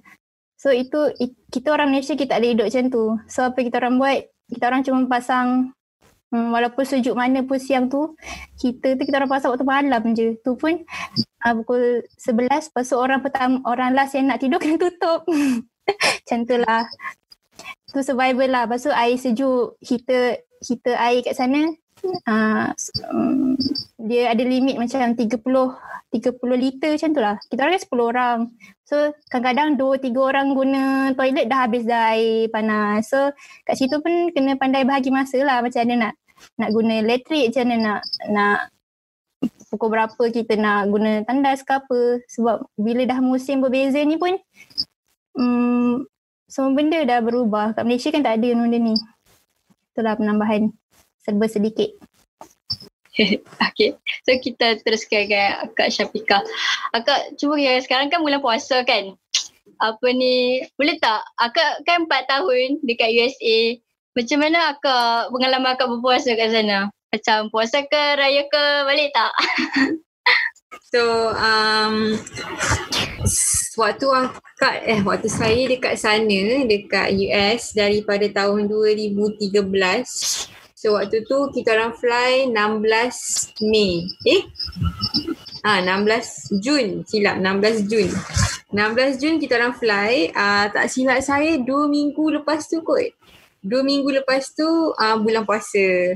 Uh, so itulah. So uh, kalau siapa yang tak tahu uh, kan ada empat musim hari yang terpanjang dekat uh, dalam satu tahun kita panggil summer equinox uh, itu Jun 21 biasanya. Uh, Jun 21 tu first time lah kita orang puasa waktu hari yang paling panjang. Dalam sepanjang tahun tu. Macam tak silap saya kita orang puasa daripada pukul um, obvious, waktu sama kan so memang panjang lah. And, and sama tu peak sama pula tu. Dia bukannya sama dekat ujung-ujung atau sama yang awal-awal. Peak sama uh, puasa daripada subuh waktu tu pukul berapa? Pukul pukul tiga ke pukul empat macam tu. Uh, and berbuka pukul lapan setengah kot. Lapan setengah. Ah lapan setengah. Lapan lapan dan pukul lapan macam tu lah. So additional tiga jam. Tiga jam? Uh, additional dua tiga jam lah daripada yang biasa kita puasa kat Malaysia. Biasa kat Malaysia kan daripada enam pagi sampai tujuh petang. So dalam tiga belas jam je. So kat sana waktu tu uh, first time lah puasa selama tu. And, and okay so maghrib dia lambat. Maghrib dia lambat isyak dia pun lambat. Isyak waktu tu pukul 10 ke berapa tau tapi dia memang lambat lah waktu tu. Lepas tu dah lepas isyak tu nak tarawih kan. Ha. Lepas tu isyak tarawih. Lepas tu habis semua tu pukul 11 kadang-kadang dekat pukul 12 baru habis. So usually kalau kita orang uh, usually minta macam tak baca baca yang panjang-panjang sangat lah waktu tarawih tu. Kalau tak nanti memang lagi lama. So pukul 12 tu uh, uh, pukul 12 saya tidur. Lepas tu tidur lah beberapa jam, pukul 4 dah kena bangun sahur balik. Ah uh, macam itulah. Tapi um, macam kalau saya, saya senang sikit kalau sahur tu saya tak payah makan nasi tu apa makan nesta makan oat dah cukup dah. So memang kalau subuh pukul 4 uh, ah, pukul 3.30 3.45 baru bangun. Baru bangun uh, makanlah apa sahur. Lepas tu uh, obviously kat, kat, kalau nak stay up sampai ke Lepas tu nanti kelas pukul 8 So kalau nak stay up sampai pukul 8 tu memang waktu kelas memang akan kiok lah So usually lepas sahur tu memang akan tidur balik. Uh, lepas subuh tu tidur balik. Uh, lepas tu baru bangun balik dalam pukul tujuh macam tu. Kelas kan. So itu puasa bulan Ramadan. Tapi uh, yang best ni pula bulan winter. Waktu winter, winter season uh, masa sangat pendek subuh pukul subuh still tak tak tak tak, tak lambat sangat lah dalam pukul tujuh macam tu pukul tujuh macam tu subuh. Tapi yang bestnya maghrib. Maghrib pukul kadang-kadang pukul empat pukul lima petang dah maghrib dah. Uh, so biasanya itulah waktu-waktu kita ganti puasa uh, uh, so waktu tu memang sedang lah apa tak bangun awal sangat kalau nak sembahyang subuh. Lepas tu uh, pukul 4, pukul 5 dah boleh berbuka dah. Uh, so uh, yang tu yang best ni lah. So you, of course you win some, you lose some. So kalau puasa bulan Ramadan tu sendiri memang panjang. Tapi kita ganti puasa uh, bulan bulan-bulan winter. So tak, tak terasa sangat lah. Uh, and satu benda uh, nak cerita pasal musim juga uh, waktu dia kalau dekat US US dia ada benda ni. Tak saya US dengan Canada je kot. Tak sure lah Canada ada ke tak. Tapi dia ada benda ni kita panggil daylight savings tau. Daylight savings ni uh, ialah satu dia ada dua masa. Satu uh, waktu spring kita tu waktu uh, autumn fall dalam bulan 9 macam tu. So spring dalam bulan 3 lepas tu autumn dengan fall dalam bulan 9 apa yang berlaku waktu uh, daylight savings ni ialah dia orang macam reset time tau.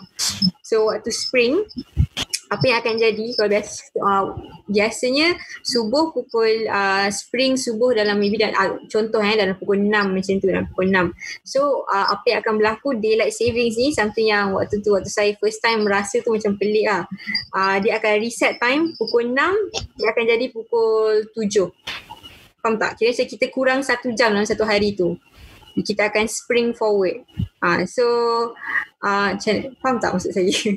Lepas tu nanti dalam bulan 9, waktu um, waktu bulan 9 pula nanti, kita, dia akan daylight savings, uh, daylight, the beginning of daylight savings, kita akan fall back. Maksudnya kita akan tambah lagi satu jam. So, biasanya subuh dalam pukul 6, tiba-tiba nanti uh, subuh akan jadi pukul 5 pagi dia dia orang macam adjust time dia orang. So uh, biasanya uh, kita nampak matahari dah cerah pukul tujuh.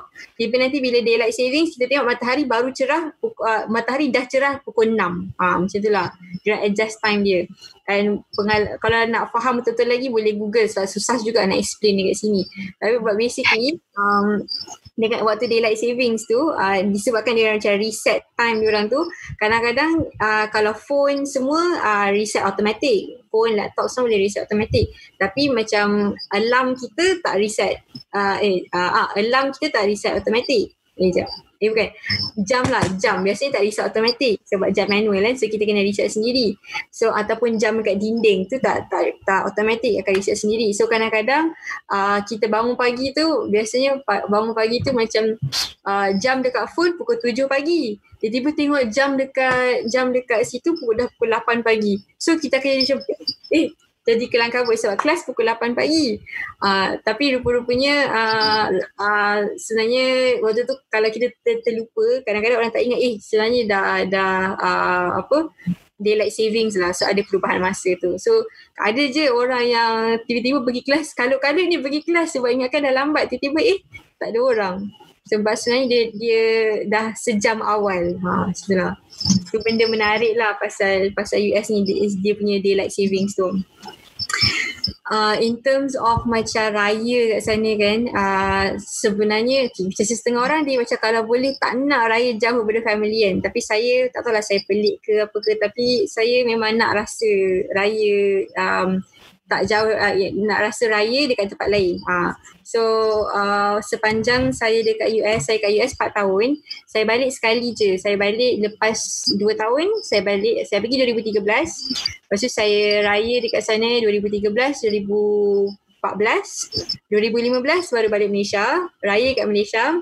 Lepas tu uh, balik ke US balik, lepas tu yang lain semua raya dekat US. Uh, so ada dalam tiga raya kot. Tiga raya, tiga raya dekat US uh, of, obviously memang sedih lah kan kalau kalau uh, raya jauh pada kami. Tapi ada video call, ada teknologi lah itu membantu ada video call semua tu so macam tak terasa sangat.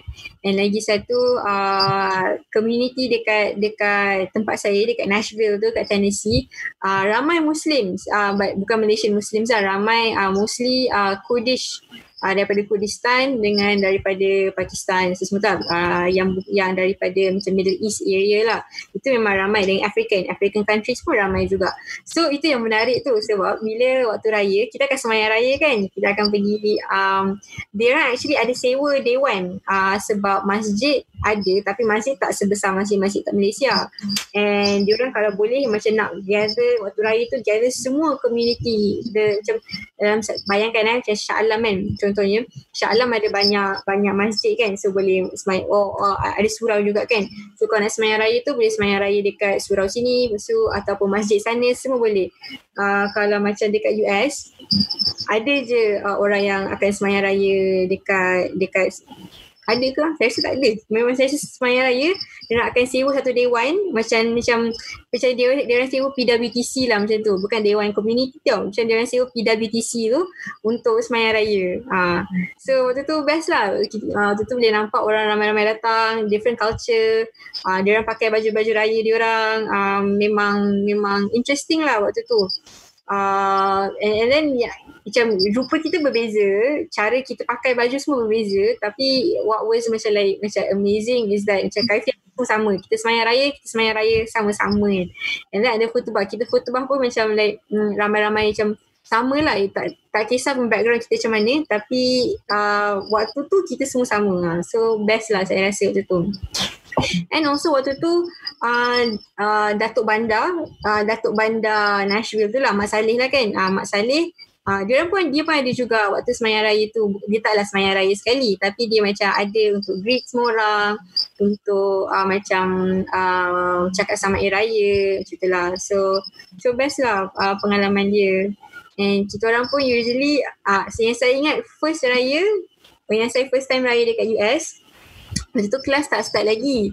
Kelas officially tak start lagi tapi kita orang ada macam uh, classes lah. Macam side classes yang kena pergi. Waktu tu seronok. Uh, taklah seronok. Bayangkan macam ni. Pagi tu sepanjang raya.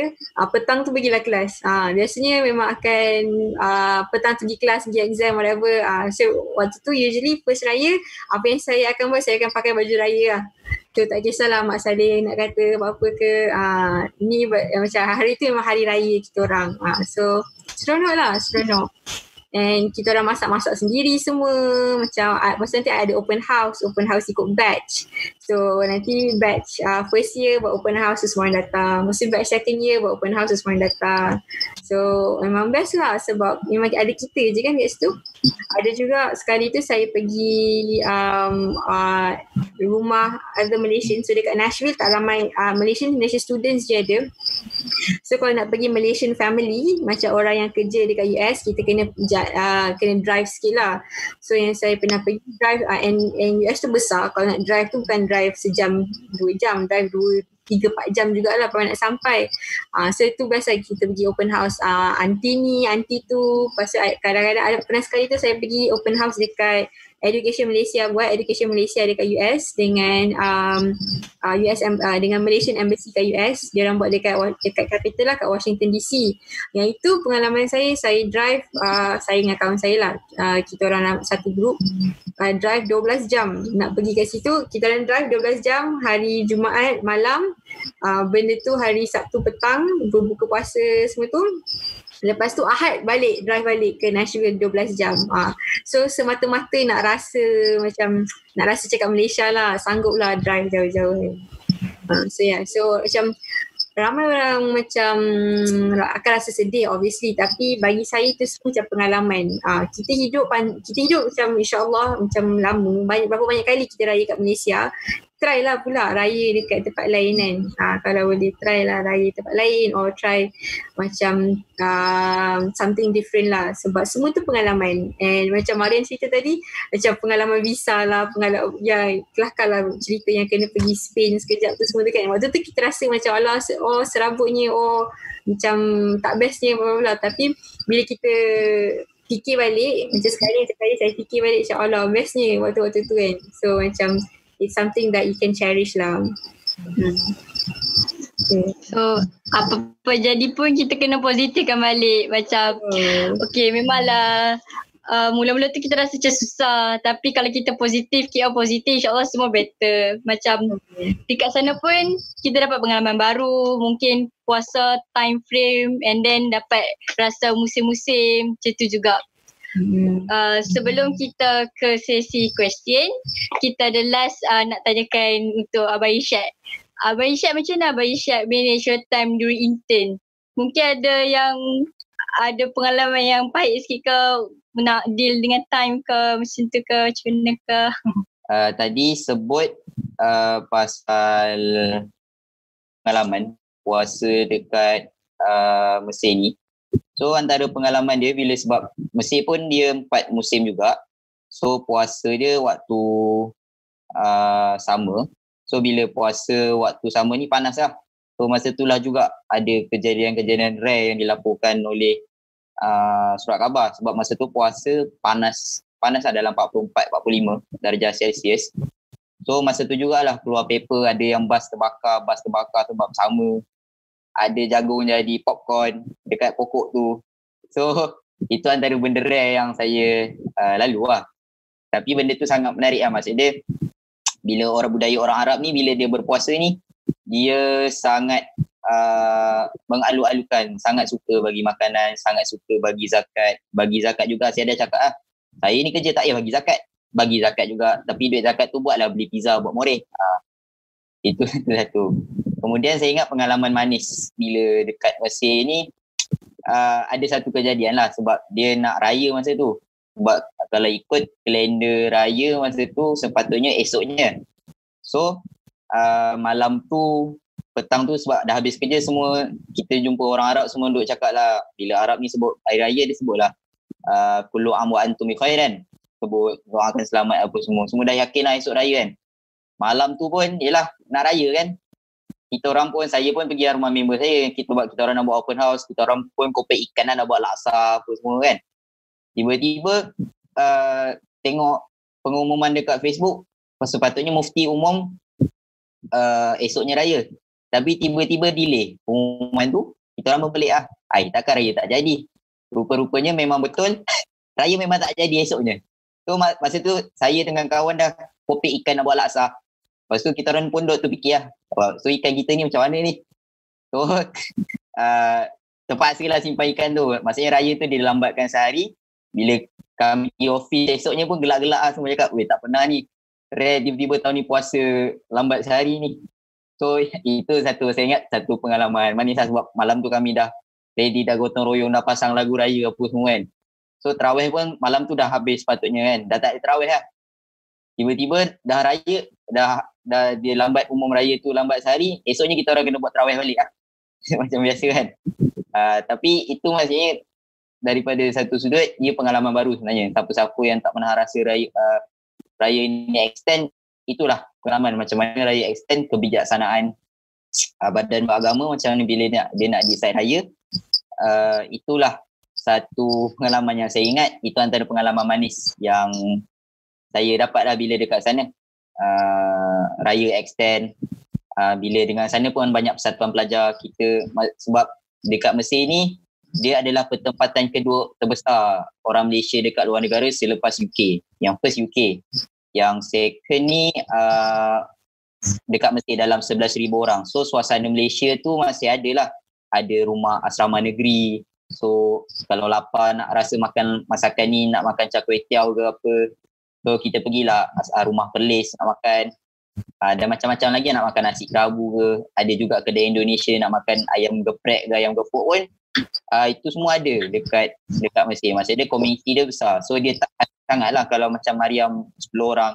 Sebab dekat Malaysia ni, eh, dekat Mesir ni kita masih rasa yang ramai uh, orang Malaysia. Ada pegawai-pegawai yang buat open house pun uh, kita datang. So kat situ uh, rayanya ni tak tak rasa sangat kehilangan lah. Maksud dia masih rasa kita ni raya ramai orang Malaysia apa semua tu lah. So saya ingat mungkin itu je kot daripada sudut pengalaman bila puasa raya kat saya. Okay, so banyaklah pengalaman yang kita dapat macam uh, mungkin lain-lain tempat tapi still sama je suasana dia kalau kita betul-betul niat betul dan hati kita betul nak puasa nak raya insyaAllah semua akan baik-baik je. Okay, sebelum tu uh, kita akan rehat 5 minit. Okay, untuk semua viewers daripada semua platform, Twitter, YouTube or Facebook, uh, you guys boleh tanya soalan, keep on tanya soalan and then kita iklan kejap. Okay? Terima kasih. Okay, Bismillahirrahmanirrahim. Untuk mulakan sesi soalan kita pada hari ini, sebelum sesi penutup, so kita adalah dapat beberapa soalan daripada semua platform yang kita kumpulkan. Soalan pertama oleh Nur Adlina Hadfina Hamizal yang soalan dia macam ni. Apakah employment skills yang kalian dapat ketika belajar, intern di negara luar yang tak ada susah nak dapat di Malaysia sendiri? Macam pengalaman yang susah tak nak dekat Malaysia sendiri? Soalan ni open.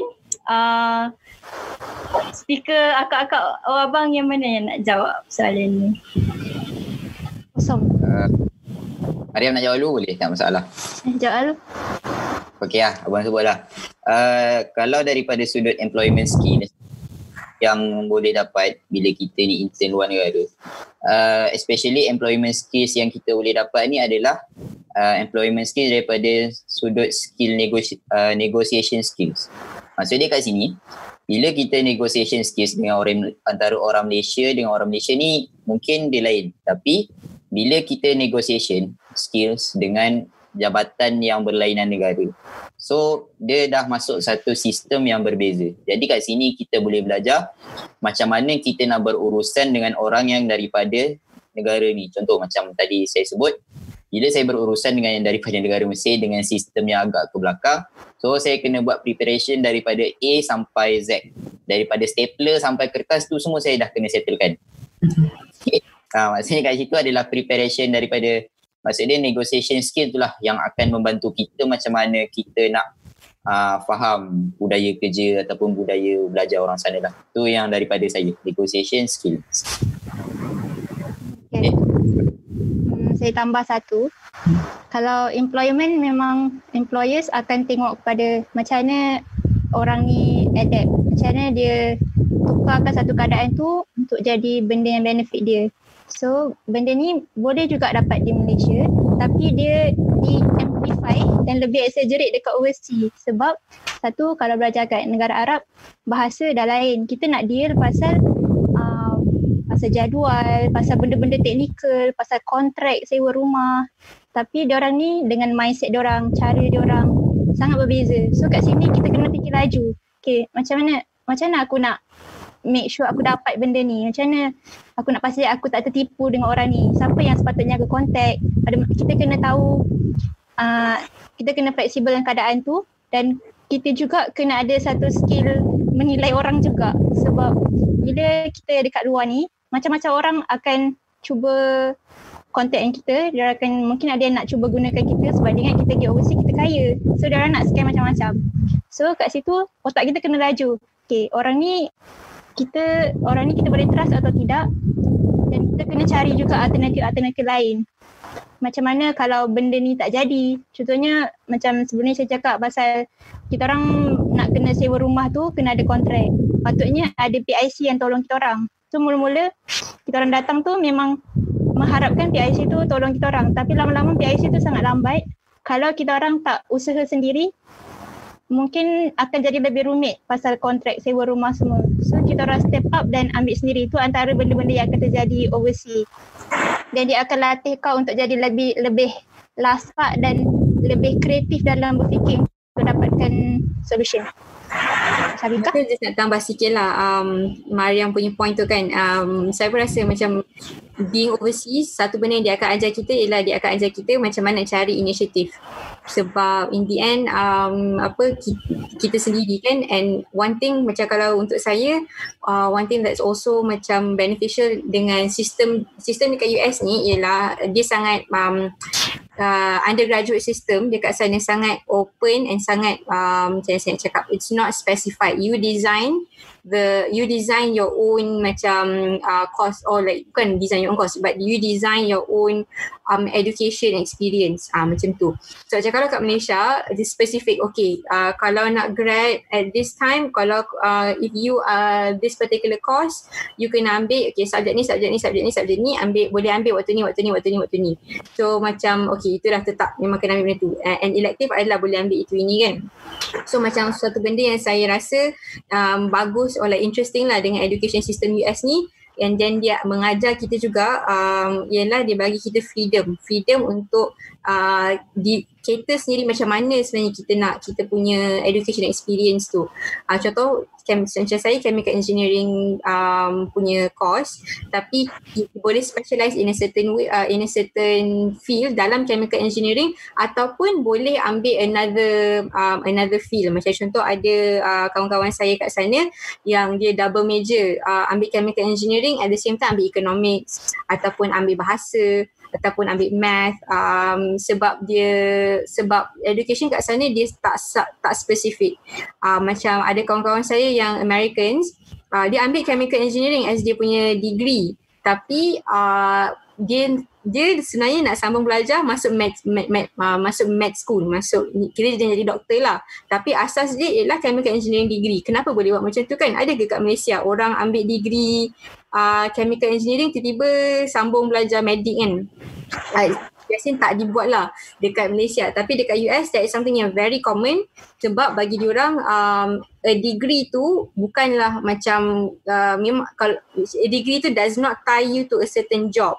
You boleh design sendiri uh, apa pengalaman yang you nak daripada degree tu and macam mana you nak benda tu uh, yang you boleh apply benda tu in uh, in the future. Sama ada in the job ataupun you nak sambung belajar uh, kira macam uh, it's uh, macam nak cakap membuka membuka fikiran sikit lah.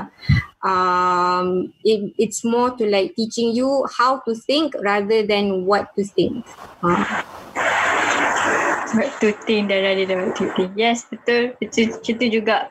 Macam akak akak Mariam pun cakap tadi macam nak kena biasakan diri semua benda. So kita beralih ke second question oleh Zakwan Hazim. Soalan ni ditujukan untuk Akak Mariam iaitu kenapa Morocco dalam bahasa Inggeris tetapi Maghribi dalam bahasa Melayu?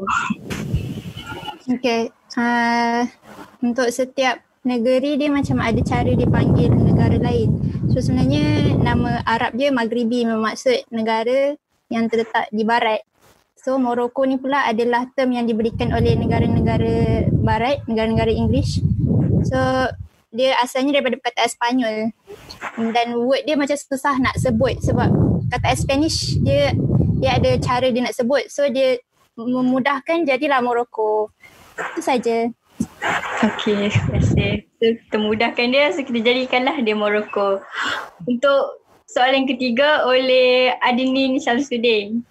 Soalan ni untuk Akak Syafika. soalan dia Kak Syafika terima beasiswa kan? Ada apa-apa efek tak bila belajar dekat sana? In case tak score belajar dekat sana ke? Maksudnya maybe macam kena cut beasiswa ke macam mana? Obviously macam bila kita belajar kita belajar orang lain yang bayar kan bila kita belajar orang lain yang bayar mestilah ada syarat-syarat dia um, tapi syarat-syarat dia berbeza lah dengan um, for each scholarship tu. Macam contoh scholarship saya uh, syarat dia kita orang kena maintain at least 3.5 kalau below 3.5 GPA, CGPA then uh, boleh uh, hantar balik. Uh, macam tu lah uh, boleh hantar balik dan tak silap saya kena bayar semula apa yang something like that lah. Tapi uh, Alhamdulillah setakat ni yang saya kenal tak ada lagi lah yang kena hantar balik dan bayar semula. Tapi macam other scholarships macam um, GPA Mara dia ada different dia ada uh, apa scholarship threshold yang lain so usually uh, itulah syarat dia yang utama. Uh, pernah je nak kata macam saya cakap tadi scholarship saya tak pernah lagi orang kena hantar balik. Tapi scholarship lain ada je orang yang kena hantar balik. Uh, tapi alhamdulillah bila dia orang kena hantar balik pun uh, dia orang still sambung belajar macam dapat transfer kredit lah. Transfer kredit kepada local university. Uh, so macam satu uh, syarat dia obviously uh, CGPA sebab kita belajar pakai duit orang kan. So kenalah belajar kena macam kena tak boleh lah macam sambil lewa tak boleh lah pergi sana jori-jori kata lepas resort ke laut kan. Ha. so itu the main thing lah syarat dia. Syarat kita kena maintain GPA lah juga kan kat mana-mana. 3.5 macam akak punya sekolah 3.5 kalau tak mungkin kena bawa balik. Macam lain scholarship lain-lain rules. Okay. untuk soalan keempat daripada saudara Akmal Hafiz. Soalan ni untuk Abang Isyad soalan dia program internship yang Abang Isyad join tu ada exit policy dan apakah sas- sasaran serta syarat yang diletakkan oleh syarikat untuk kekal berada di bawah penajaan sehingga tamat tempoh pengajian. Uh, baik, bila sebut pasal exit polisi dan syarat, syarat dia seperti yang tadi tadi telah uh, saya terangkan masa mula-mula. Kalau untuk UiTM lah, uh, ni masa dia yang ada MOU, so syarat asas dia ni adalah kena skor 3.0 dan ke atas CGPA dan aktif lah, aktif dalam fakulti. So itu syarat asas dia untuk kita dapatkan uh, penajaan penuh uh, bila kita ke sana lah. Kemudian bila sebut daripada sudut exit polisi setakat pengalaman saya bersama dengan beberapa alumni UITM yang pergi intern ke Mesir setakat ni kami tak ada lagi lah yang pergi ke apa semua. Cuma ni bila sebut pasal exit polisi ni saya nampak uh, mungkin ada satu masa ni kadang-kadang kita kita tak tahu keadaan. Mungkin kita kena balik kadang-kadang sebab ada emergency yang mungkin ada certain situation. Kalau boleh untuk exit polisi ni cubalah uh, berbincang dengan uh, fakulti macam mana cara yang terbaik. Sebab kalau untuk industrial training ataupun lantai industri ni ni adalah uh, subjek wajib dalam setiap universiti yang kena habiskan juga. Itu adalah benda yang wajib. Cumanya uh, mungkin macam tadi uh, Kak Syafiqah sebut lah mungkin kalau siapa yang pointer dia tak sampai CGPA 3.5 mungkin dia boleh transfer kredit ke ke local university di Malaysia. Sama jugalah. Uh, case dia bila kita uh, internship ni. Mungkin kalau kita dah rasa kadang-kadang mungkin tiba-tiba terjadinya peperangan ke apa semua cuba kita bincang dengan pihak universiti macam mana boleh ke transfer uh, transfer balik credit time bila kita intern tu. Uh, macam mana? Uh, lepas tu itulah cara yang terbaik kalau kita nak exit polisi maksud dia apa-apa bila sebelum kita nak buat keputusan tu uh, yang paling penting adalah untuk kita kena berbincang dengan pihak universiti macam mana kaedah yang terbaik lah. Supaya pada masa yang sama kita ni boleh grad on time. Tu je kot. So, kita kena ber, kena berbincang lah basically. Dan uh, aktif dalam kita punya fakulti dan pointer lah macam ikut minimum pointer yang telah ditetapkan. Okay, kita soalan seterusnya oleh Anonymous. Soalan dia, selain pengalaman, apakah jenis pemikiran yang kalian bawa balik dari negara-negara kalian dan bagaimana perkara tersebut boleh menjauhi kalian di sana? Soalan. Eh, Eh, US, US dulu lah. Ada. Uh, Baru dunia kan? Uh, obviously US kan is a it's a it's a western country uh, ramai eh, negara barat. So memang uh, macam nak cakap culture dekat sana culture dan pemikiran kat sana sangat berbeza lah dengan apa yang ada kat Malaysia kan. Um, obviously sana lebih liberal lebih open uh, and obviously not an Islamic country so memang sangat berbeza lah tapi uh, dengan perbezaan tu juga banyak benda yang kita boleh belajar and banyak benda yang macam saya cakap tadi lah, kita biasanya tengok negara barat, oh negara barat apalah. But in actuality, banyak je benda kita boleh belajar dari orang kan. So antara benda yang bagi saya yang uh, pengalaman of pemikiran lah, jenis pemikiran um, is liberalism itself. Tapi in the sense that uh, tak macam mana in the sense of being a minority in a country faham tak sebab uh, dekat Malaysia kita dah biasa kita saya orang Melayu Muslim. Uh, so memang majority lah. Memang memang pusing sini Melayu Muslim pusing sana Melayu Muslim. So uh, ramai orang yang macam saya. Tapi bila dekat US you don't have that. Waktu kat US pusing sini uh, mak salih rambut kuning pusing sana rambut merah. Uh, so macam it's it's different tau. Uh, and the feeling of being being a minority itu satu something yang macam bagi saya membuka mata lah sebab kalau dekat sana when you are a minority when you are a minority uh, liberalism tu penting. Sebab uh, dia uh, macam dia macam cakap dia uh, keterbukaan. Uh, dia tak kepada satu kalau conservatism you macam you memang kena macam tu je. You know like satu acuan saja. So you and you tak nak terima um, you tak nak terima uh, acuan-acuan lain. Macam kalau kat US when you talk about conservatism it's like uh, white male uh, macam biasanya orang putih lah or Caucasian and Christian uh, Protestant. Uh, itu adalah uh, basic basic dia usually. But dengan uh, bila saya kat sana and exposed to macam this openness through liberalism it's it's interesting lah because daripada situ kita boleh tengok orang menerima kita.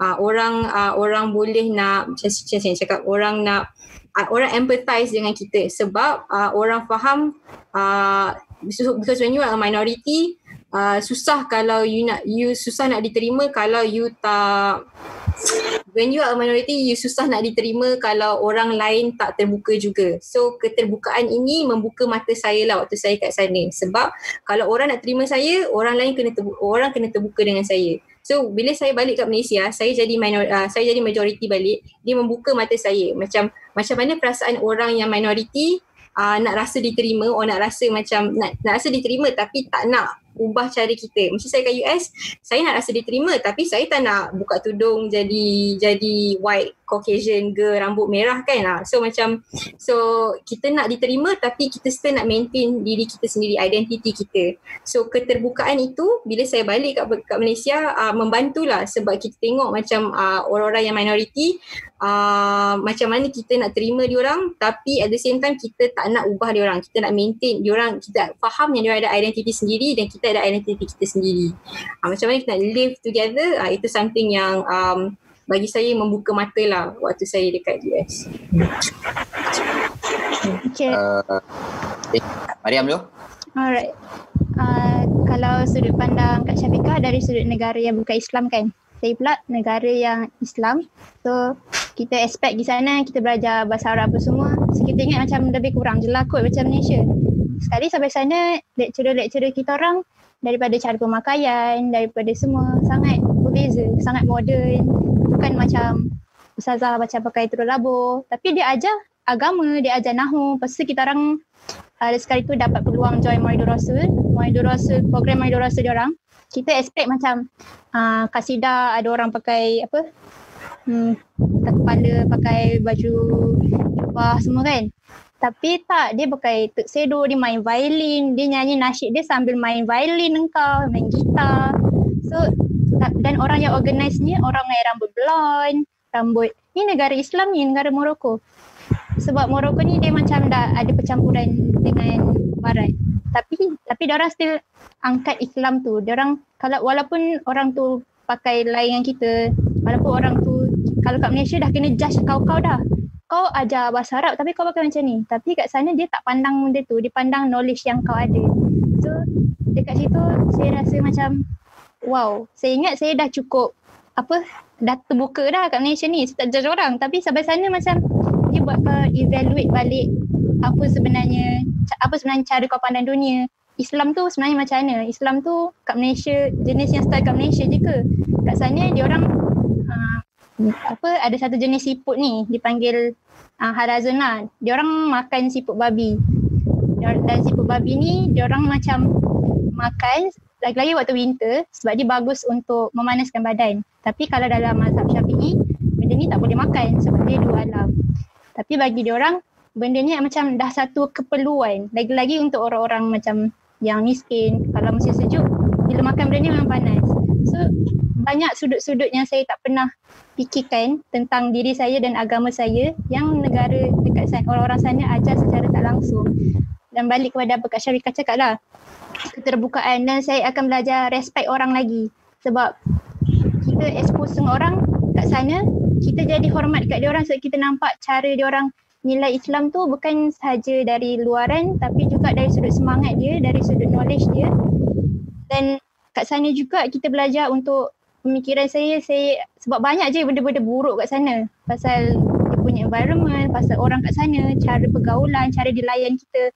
Tapi kat sana kita fokuskan mindset kita aku nak fokus kat benda-benda yang cantik-cantik je aku tak nak fokus lah dekat dekat budaya orang yang selalu buang-buang sampah tepi jalan uh, ataupun dia orang kadang-kadang cara dia orang layan kita tak elok. Tapi kita fokus kat contohnya dekat Morocco ni dia punya detail-detail ukiran kat pintu setiap pintu tingkap dia lawa. Kadang-kadang stres-stres kita fokus kat cara dia orang layan kita kalau datang rumah. Arab punya pride kan calon rumah.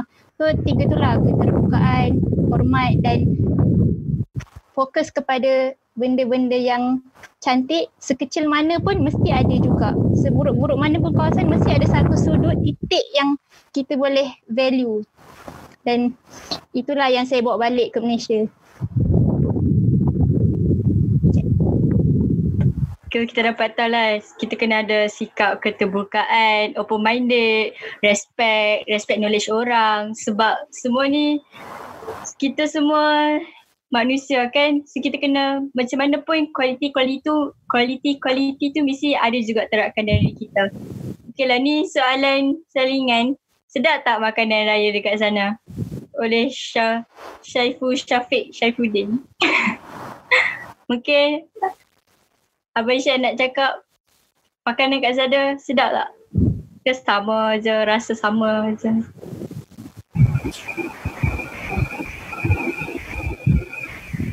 Isyad dengar.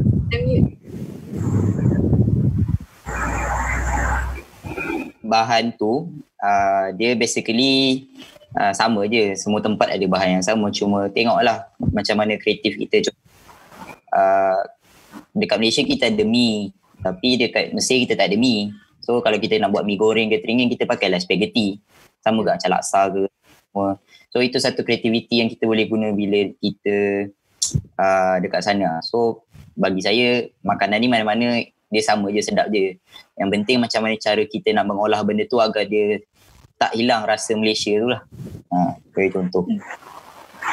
So untuk soalan oleh Yasmin Wahida, pernah tak menghadapi situasi pemberontakan masa kat luar negara. Mungkin ada pemberontakan tak ada. Semua so far so good. Kan, macam waktu saya kat sana, dia kan pemberontakan sangat. Tapi semua tu like uh, protes lah, protes um, protes protes Trump ada protes LGBT bukan bukan, bukan orang protes LGBT LGBT protes ha. so macam buat benda-benda tu ada je lah. Hmm, dekat US ni uh, protes tu macam banyak lah sebab it's a, it's a, it's a macam open country kan So tapi tak ada tak adalah macam Middle East yang orang tembak-tembak semua tu alhamdulillah tak adalah. Okay, alhamdulillah. Abang Isyad okey kau dengar tak suara? Abang Isyad? unmute, unmute. Okey. Uh, jelas? Ada. Ha, jelas, jelas, jelas. Okey, jelas. Anis teruskan soalan untuk Abang Isyad, okey? Soalan ni okay. oleh Tun Irfan. Soalan dia, okay. dia tanya. Soalan untuk Abang Irsyad. ada tak intern kat luar negara yang menawarkan peje- pekerjaan tetap di syarikat tersebut selepas habis belajar? Means dia macam terus kerja terus dekat overseas. Untuk soalan yang berkaitan dengan intern tu, dia sebenarnya bergantung kepada pihak syarikat sebenarnya. Macam adakah kita ni boleh dapat kerja ke tak. Yang penting bila kita intern ni, yang perlu kita tunjukkan ni adalah prestasi lah. Prestasi ni dari syarikat lah. Kalau dia ada beza kerja dengan syarikat dengan kerja dengan kerajaan. Sebab kita dengan kerajaan. So dia proses dia lain. Kalau intern dengan kerajaan ni, kita kena lalu proses yang sama juga dengan semua orang. Kena masuk PTD dulu. Khidmat apa semua. Ini uh, wajib dilalui oleh siapa-siapa khidmat di luar negara maksudnya bersama dengan agensi kerajaan lah bersama dengan kedutaan apa semua kalau yang di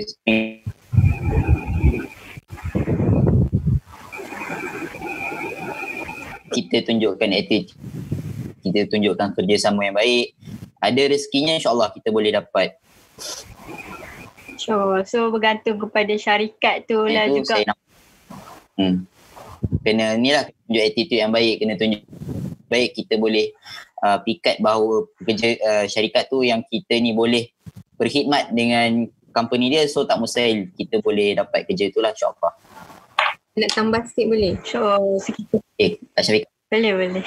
Sikit je. Uh, macam Isyad cakap tadi, pentingnya kita tunjuk attitude untuk kita actually tunjuk kat orang yang kita boleh dapat kerja tu. Tapi lagi satu benda yang kalau nak consider, kalau um, kalau countries yang dekat luar negara nak consider ambil orang yang bukan warga negara, uh, ialah visa. Sebab setengah countries, eh, setengah syarikat, dia sanggup nak bayar visa visa uh, untuk you kerja kat the country tu some countries dia tak sanggup tapi some uh, eh, some companies tak sanggup. So kadang-kadang country uh, company tu tak ada policy pun untuk bayarkan visa pekerja dia. Tapi kalau you boleh tunjuk kat dia orang yang you memang pekerja yang berdedikasi dan worth it untuk dia orang boleh je dia nak tukar polisi and and bayarkan visa untuk you. Hmm. kita kena pentingnya visa dan kualiti dan diri kita juga. Attitude kat mana-mana pun kita mesti kena jaga walaupun di mana-mana. Kini soalan untuk Kak Syafiqah oleh Abdullah Hakimi. Macam mana dengan Islamfobia di sana? Okey tak ada Islamfobia tak kat sana? Uh, so wow, macam saya cerita tadi awal-awal dulu sebelum saya nak fly kat sana waktu kat Malaysia lagi semua orang uh, benda tu lah yang biasanya orang akan takut. Betul ke nak pergi ni? Betul ke nak pergi ni kan? Uh, tapi saya bila sampai sana uh, alhamdulillah lah memang dekat kawasan saya tu tak tak memang tak ada Islamofobia dekat kawasan saya lah uh, tak ada yang melampau-lampau. Uh, especially macam universiti saya universiti saya in specific uh, dia macam saya cakap universiti yang agak liberal. So bila dia agak liberal dia terbuka dengan perbezaan-perbezaan ni. So kalau kat Malaysia bila kita cakap liberal tu eh, liberal opposite Islam. Uh, macam tu kan. Tapi sebenarnya waktu kat US uh, disebabkan universiti saya tu universiti yang liberal lah uh, tak ada Islamofobia tu. Oh Islamofobia tu tak sebanyak mana. Dia orang macam terima manusia seadanya. Uh, tapi uh, kalau pergi uh, bila saya pergi travel travel to other uh, state or other kawasan yang macam tak ramai population Islam ataupun kawasan yang agak terpencil lah kawasan yang agak macam kampung sikit um, situ ya ada ada menghadapi situasi Islamofobia Ta, tapi tak adalah tak teruk macam mana.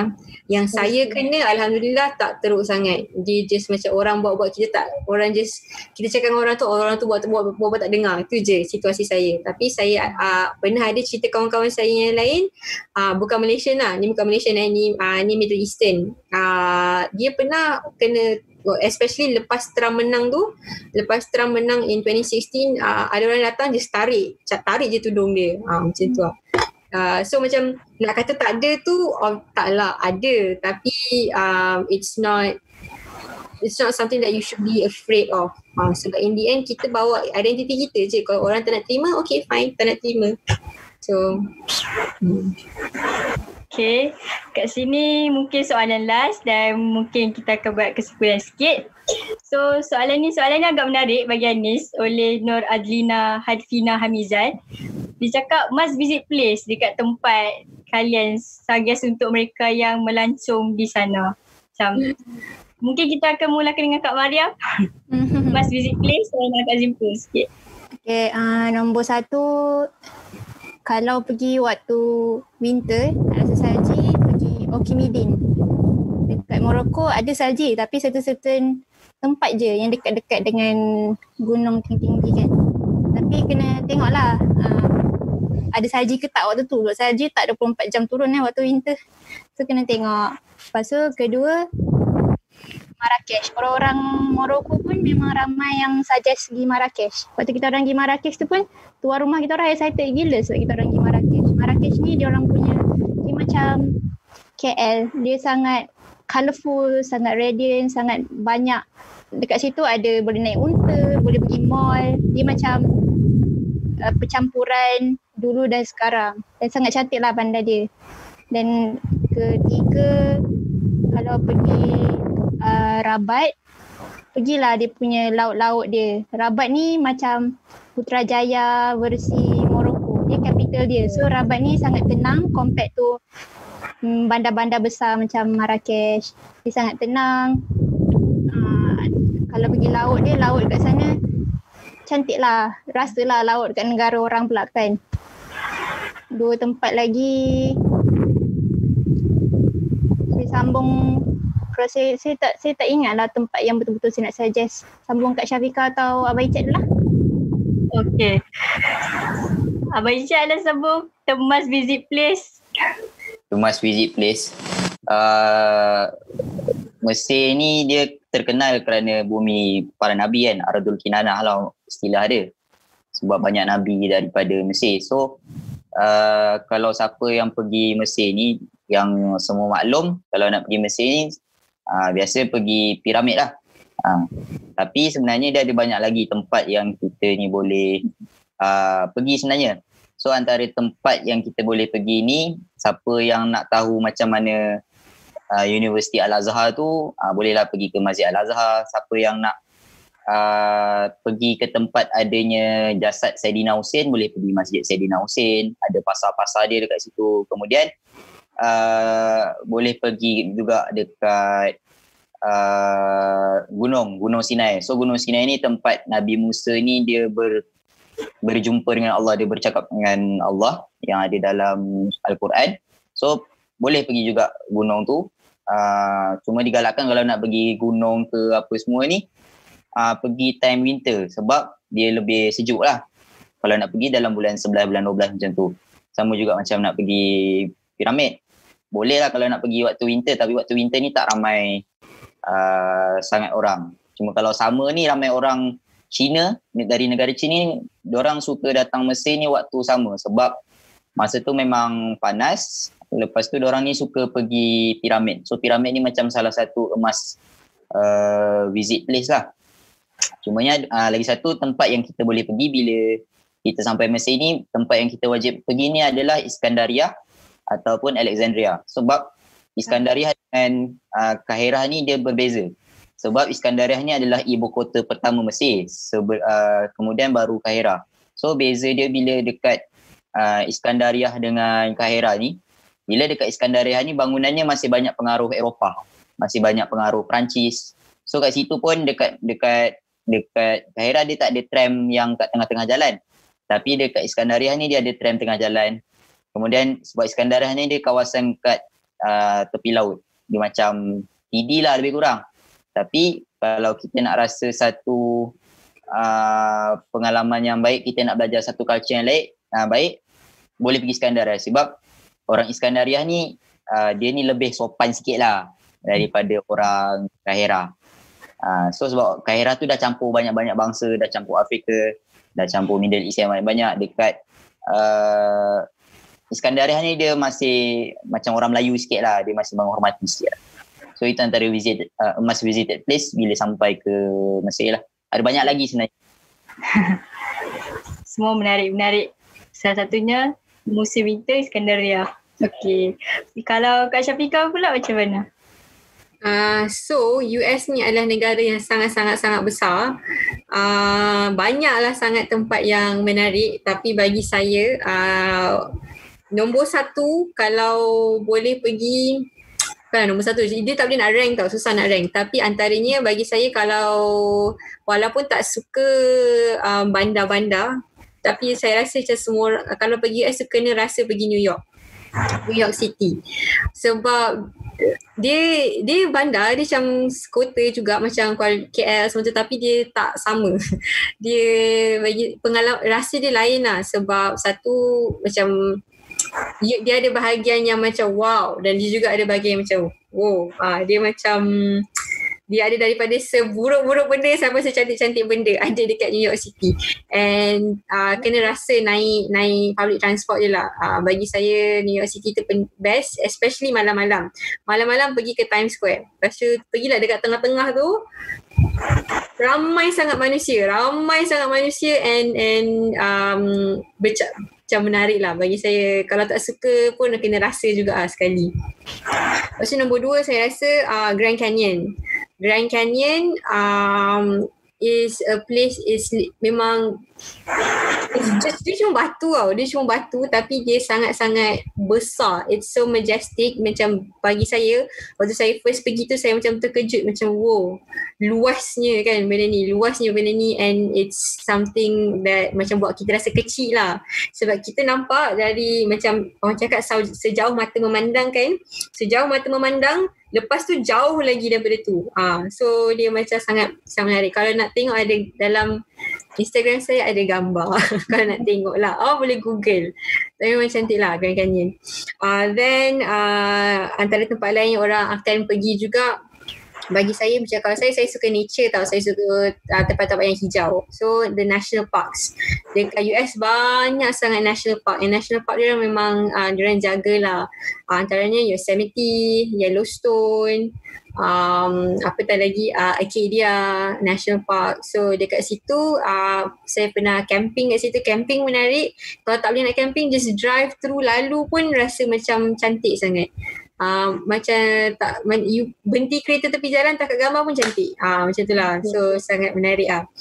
Uh, lagi uh, tu dah tiga eh. Okay so lagi dua it's uh, orang lagi satu yang orang akan biasa pergi Niagara Falls. Tapi bagi saya itu macam okay lah kalau nak pergi pergi kalau tak pergi pun tak apa kot. Uh, tapi uh, seronok lah. Best lah. Uh, then pergi visit US US ni besar. So visit any city pun bagi saya dah rasa menarik dah. Tapi yang wajib pergi New York dengan Grand Canyon. Dengan oh lagi satu Washington DC Washington DC uh, situ ada macam macam mana? Macam satu uh, kawasan. Bukan kawasan sebab kawasan tu besar je satu perbandaran. Tapi perbandaran tu penuh dengan museum And museum ni museum-museum yang menarik. So ada Museum Natural History, Museum of uh, American Indian. Uh, so macam kalau suka macam belajar atau suka museum, oh, memang seronok lah pergi situ. Sebab semua benda tu benda yang berbeza. Dan dia bukan di satu bangunan, lepas tu pergi bangunan yang lain pula. So menarik lah. Banyak benda. Sakit kaki lah kalau nak jalan. Satu hari tak cukup. Boleh tak Kak macam simpulkan sikit atau pesanan-pesanan untuk belajar lepas SPM ke kepada ini general uh, conclusion maybe? Hmm. So uh, untuk so, tak kisah lepas SPM ke, lepas degree ke, tengah degree ke, nak sama belajar lagi ke, uh, belajar rajin-rajin. Uh, and, and saya rasa one big theme dekat dalam this conversation is that uh, kita kena ada inisiatif. Kalau kalau nak belajar overseas, macam-macam cara boleh. Tak, kalau tak dapat waktu degree, waktu uh, master boleh. Kalau tak dapat waktu master, waktu PhD boleh. Kalau tak dapat waktu PhD, waktu kerja pun boleh.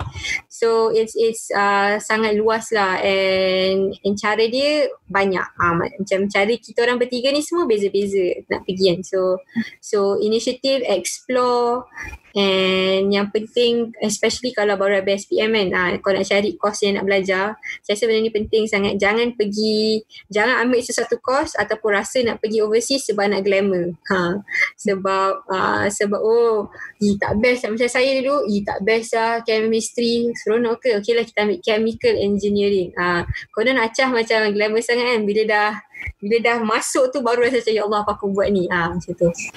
So so kena tahu diri sendiri and make sure kita bukan nak kejar glamour lah. Even yang study Malaysia pun ya uh, dia punya pengalaman dia pun uh, lain tapi sama bagus. Ha so macam sama kita boleh appreciate. Tak semestinya kena pergi overseas. Tapi kalau memang nak-nak sangat tu uh, pergilah. Uh, macam cara tu. Okay, macam-macam cara juga. Okay, Kak Mara nak tambah sikit? Hmm. Uh, nak tambah tempat. Dekat Morocco ada satu bandar ni nama dia Fes. Fes ni dia ada pasar. Pasar dia ni macam syurga barang-barang kulit. Dan pasar dia sangat besar. Morocco ni terkenal dengan pasar-pasar dia yang berbentuk macam labirin. Tahu tak labirin tu macam mana? Dia macam bangunan-bangunan besar dan ada laluan sempit-sempit.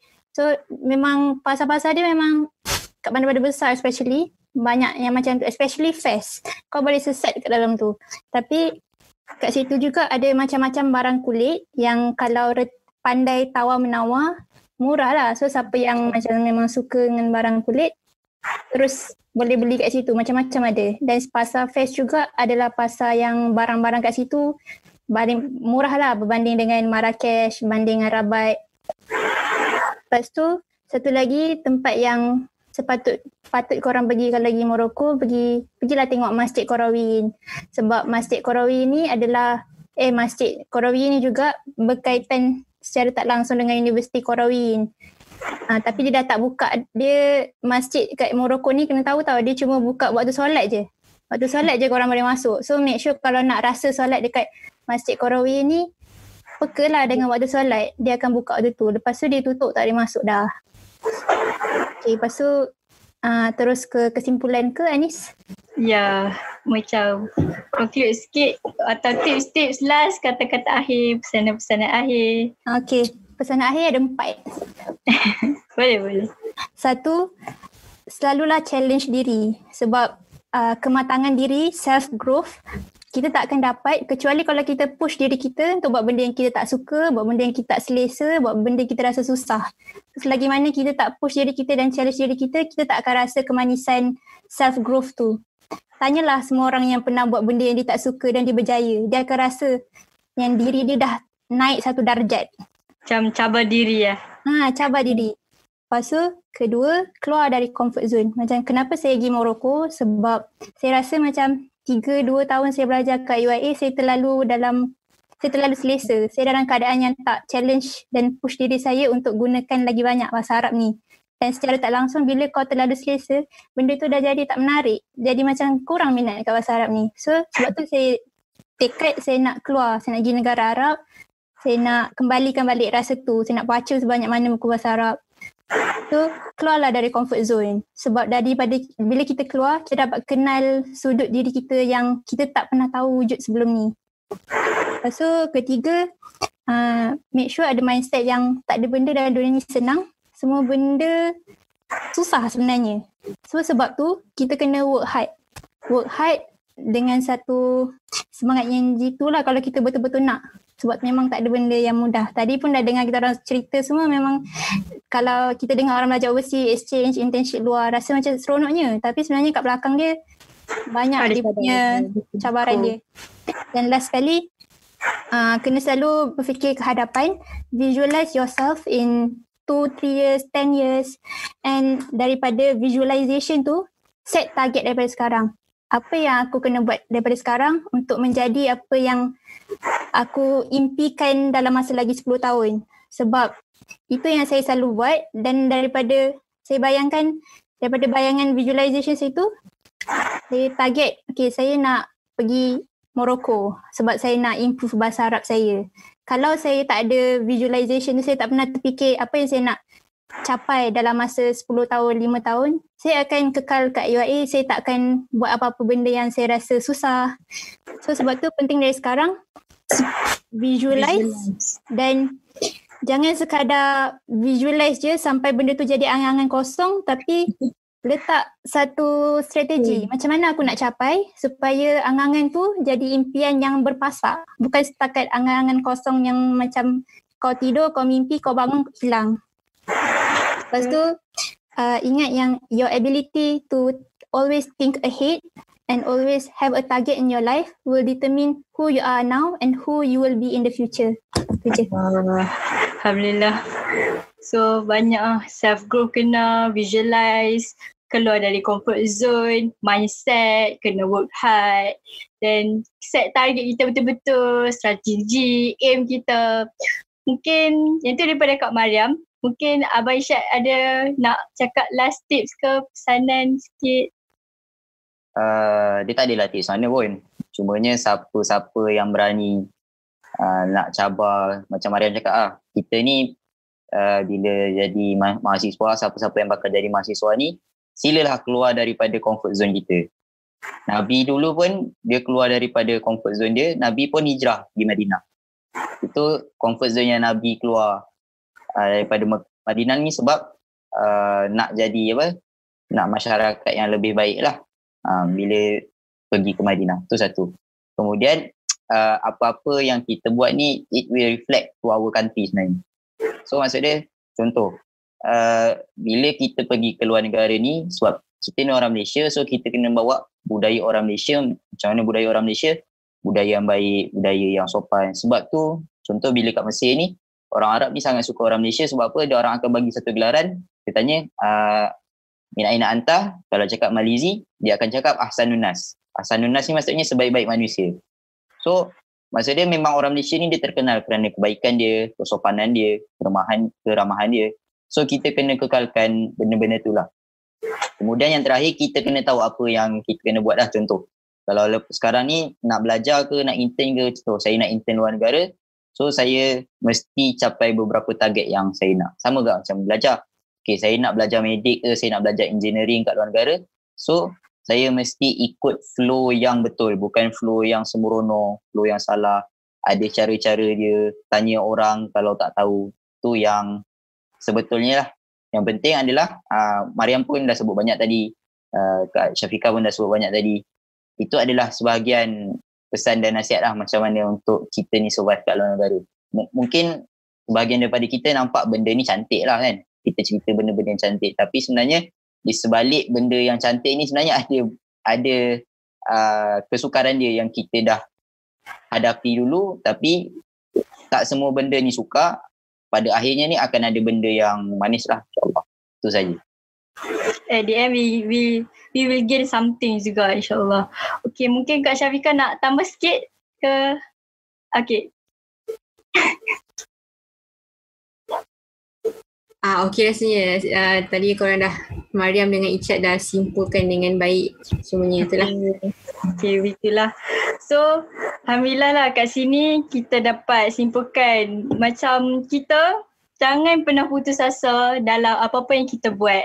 Macam contoh kalau kita memang aim, okay aku nak pergi universiti ni, aku nak pergi universiti dekat overseas. Tapi oh kita kembangkan lagi skop kita.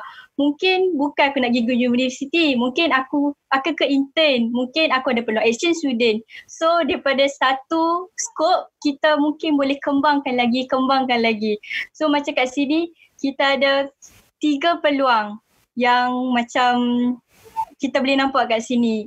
Contoh uh, peluang yang pertama kita study local but then kita exchange student dekat overseas. Satu memang target full time dekat overseas and then oh kita dah habis study dah memang dah graduate dah and then kita intern pula dekat dekat overseas. So macam kat situlah kita moga sharing ni dapat manfaatkan kepada semua golongan-golongan yang tengok.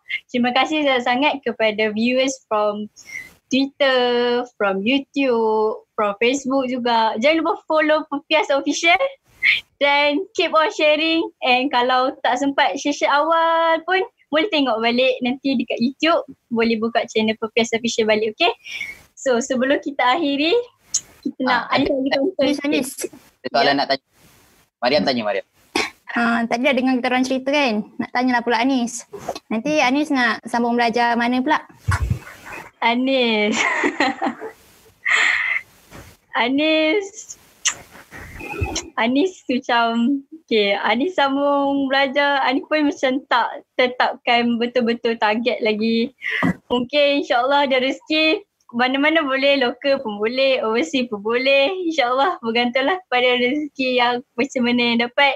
Sebab macam okay, memanglah life kau dapat result semua ada isi-isi.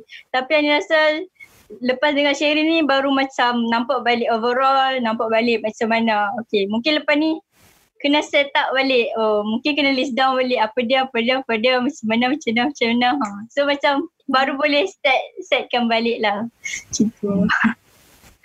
I rasa tu je kot.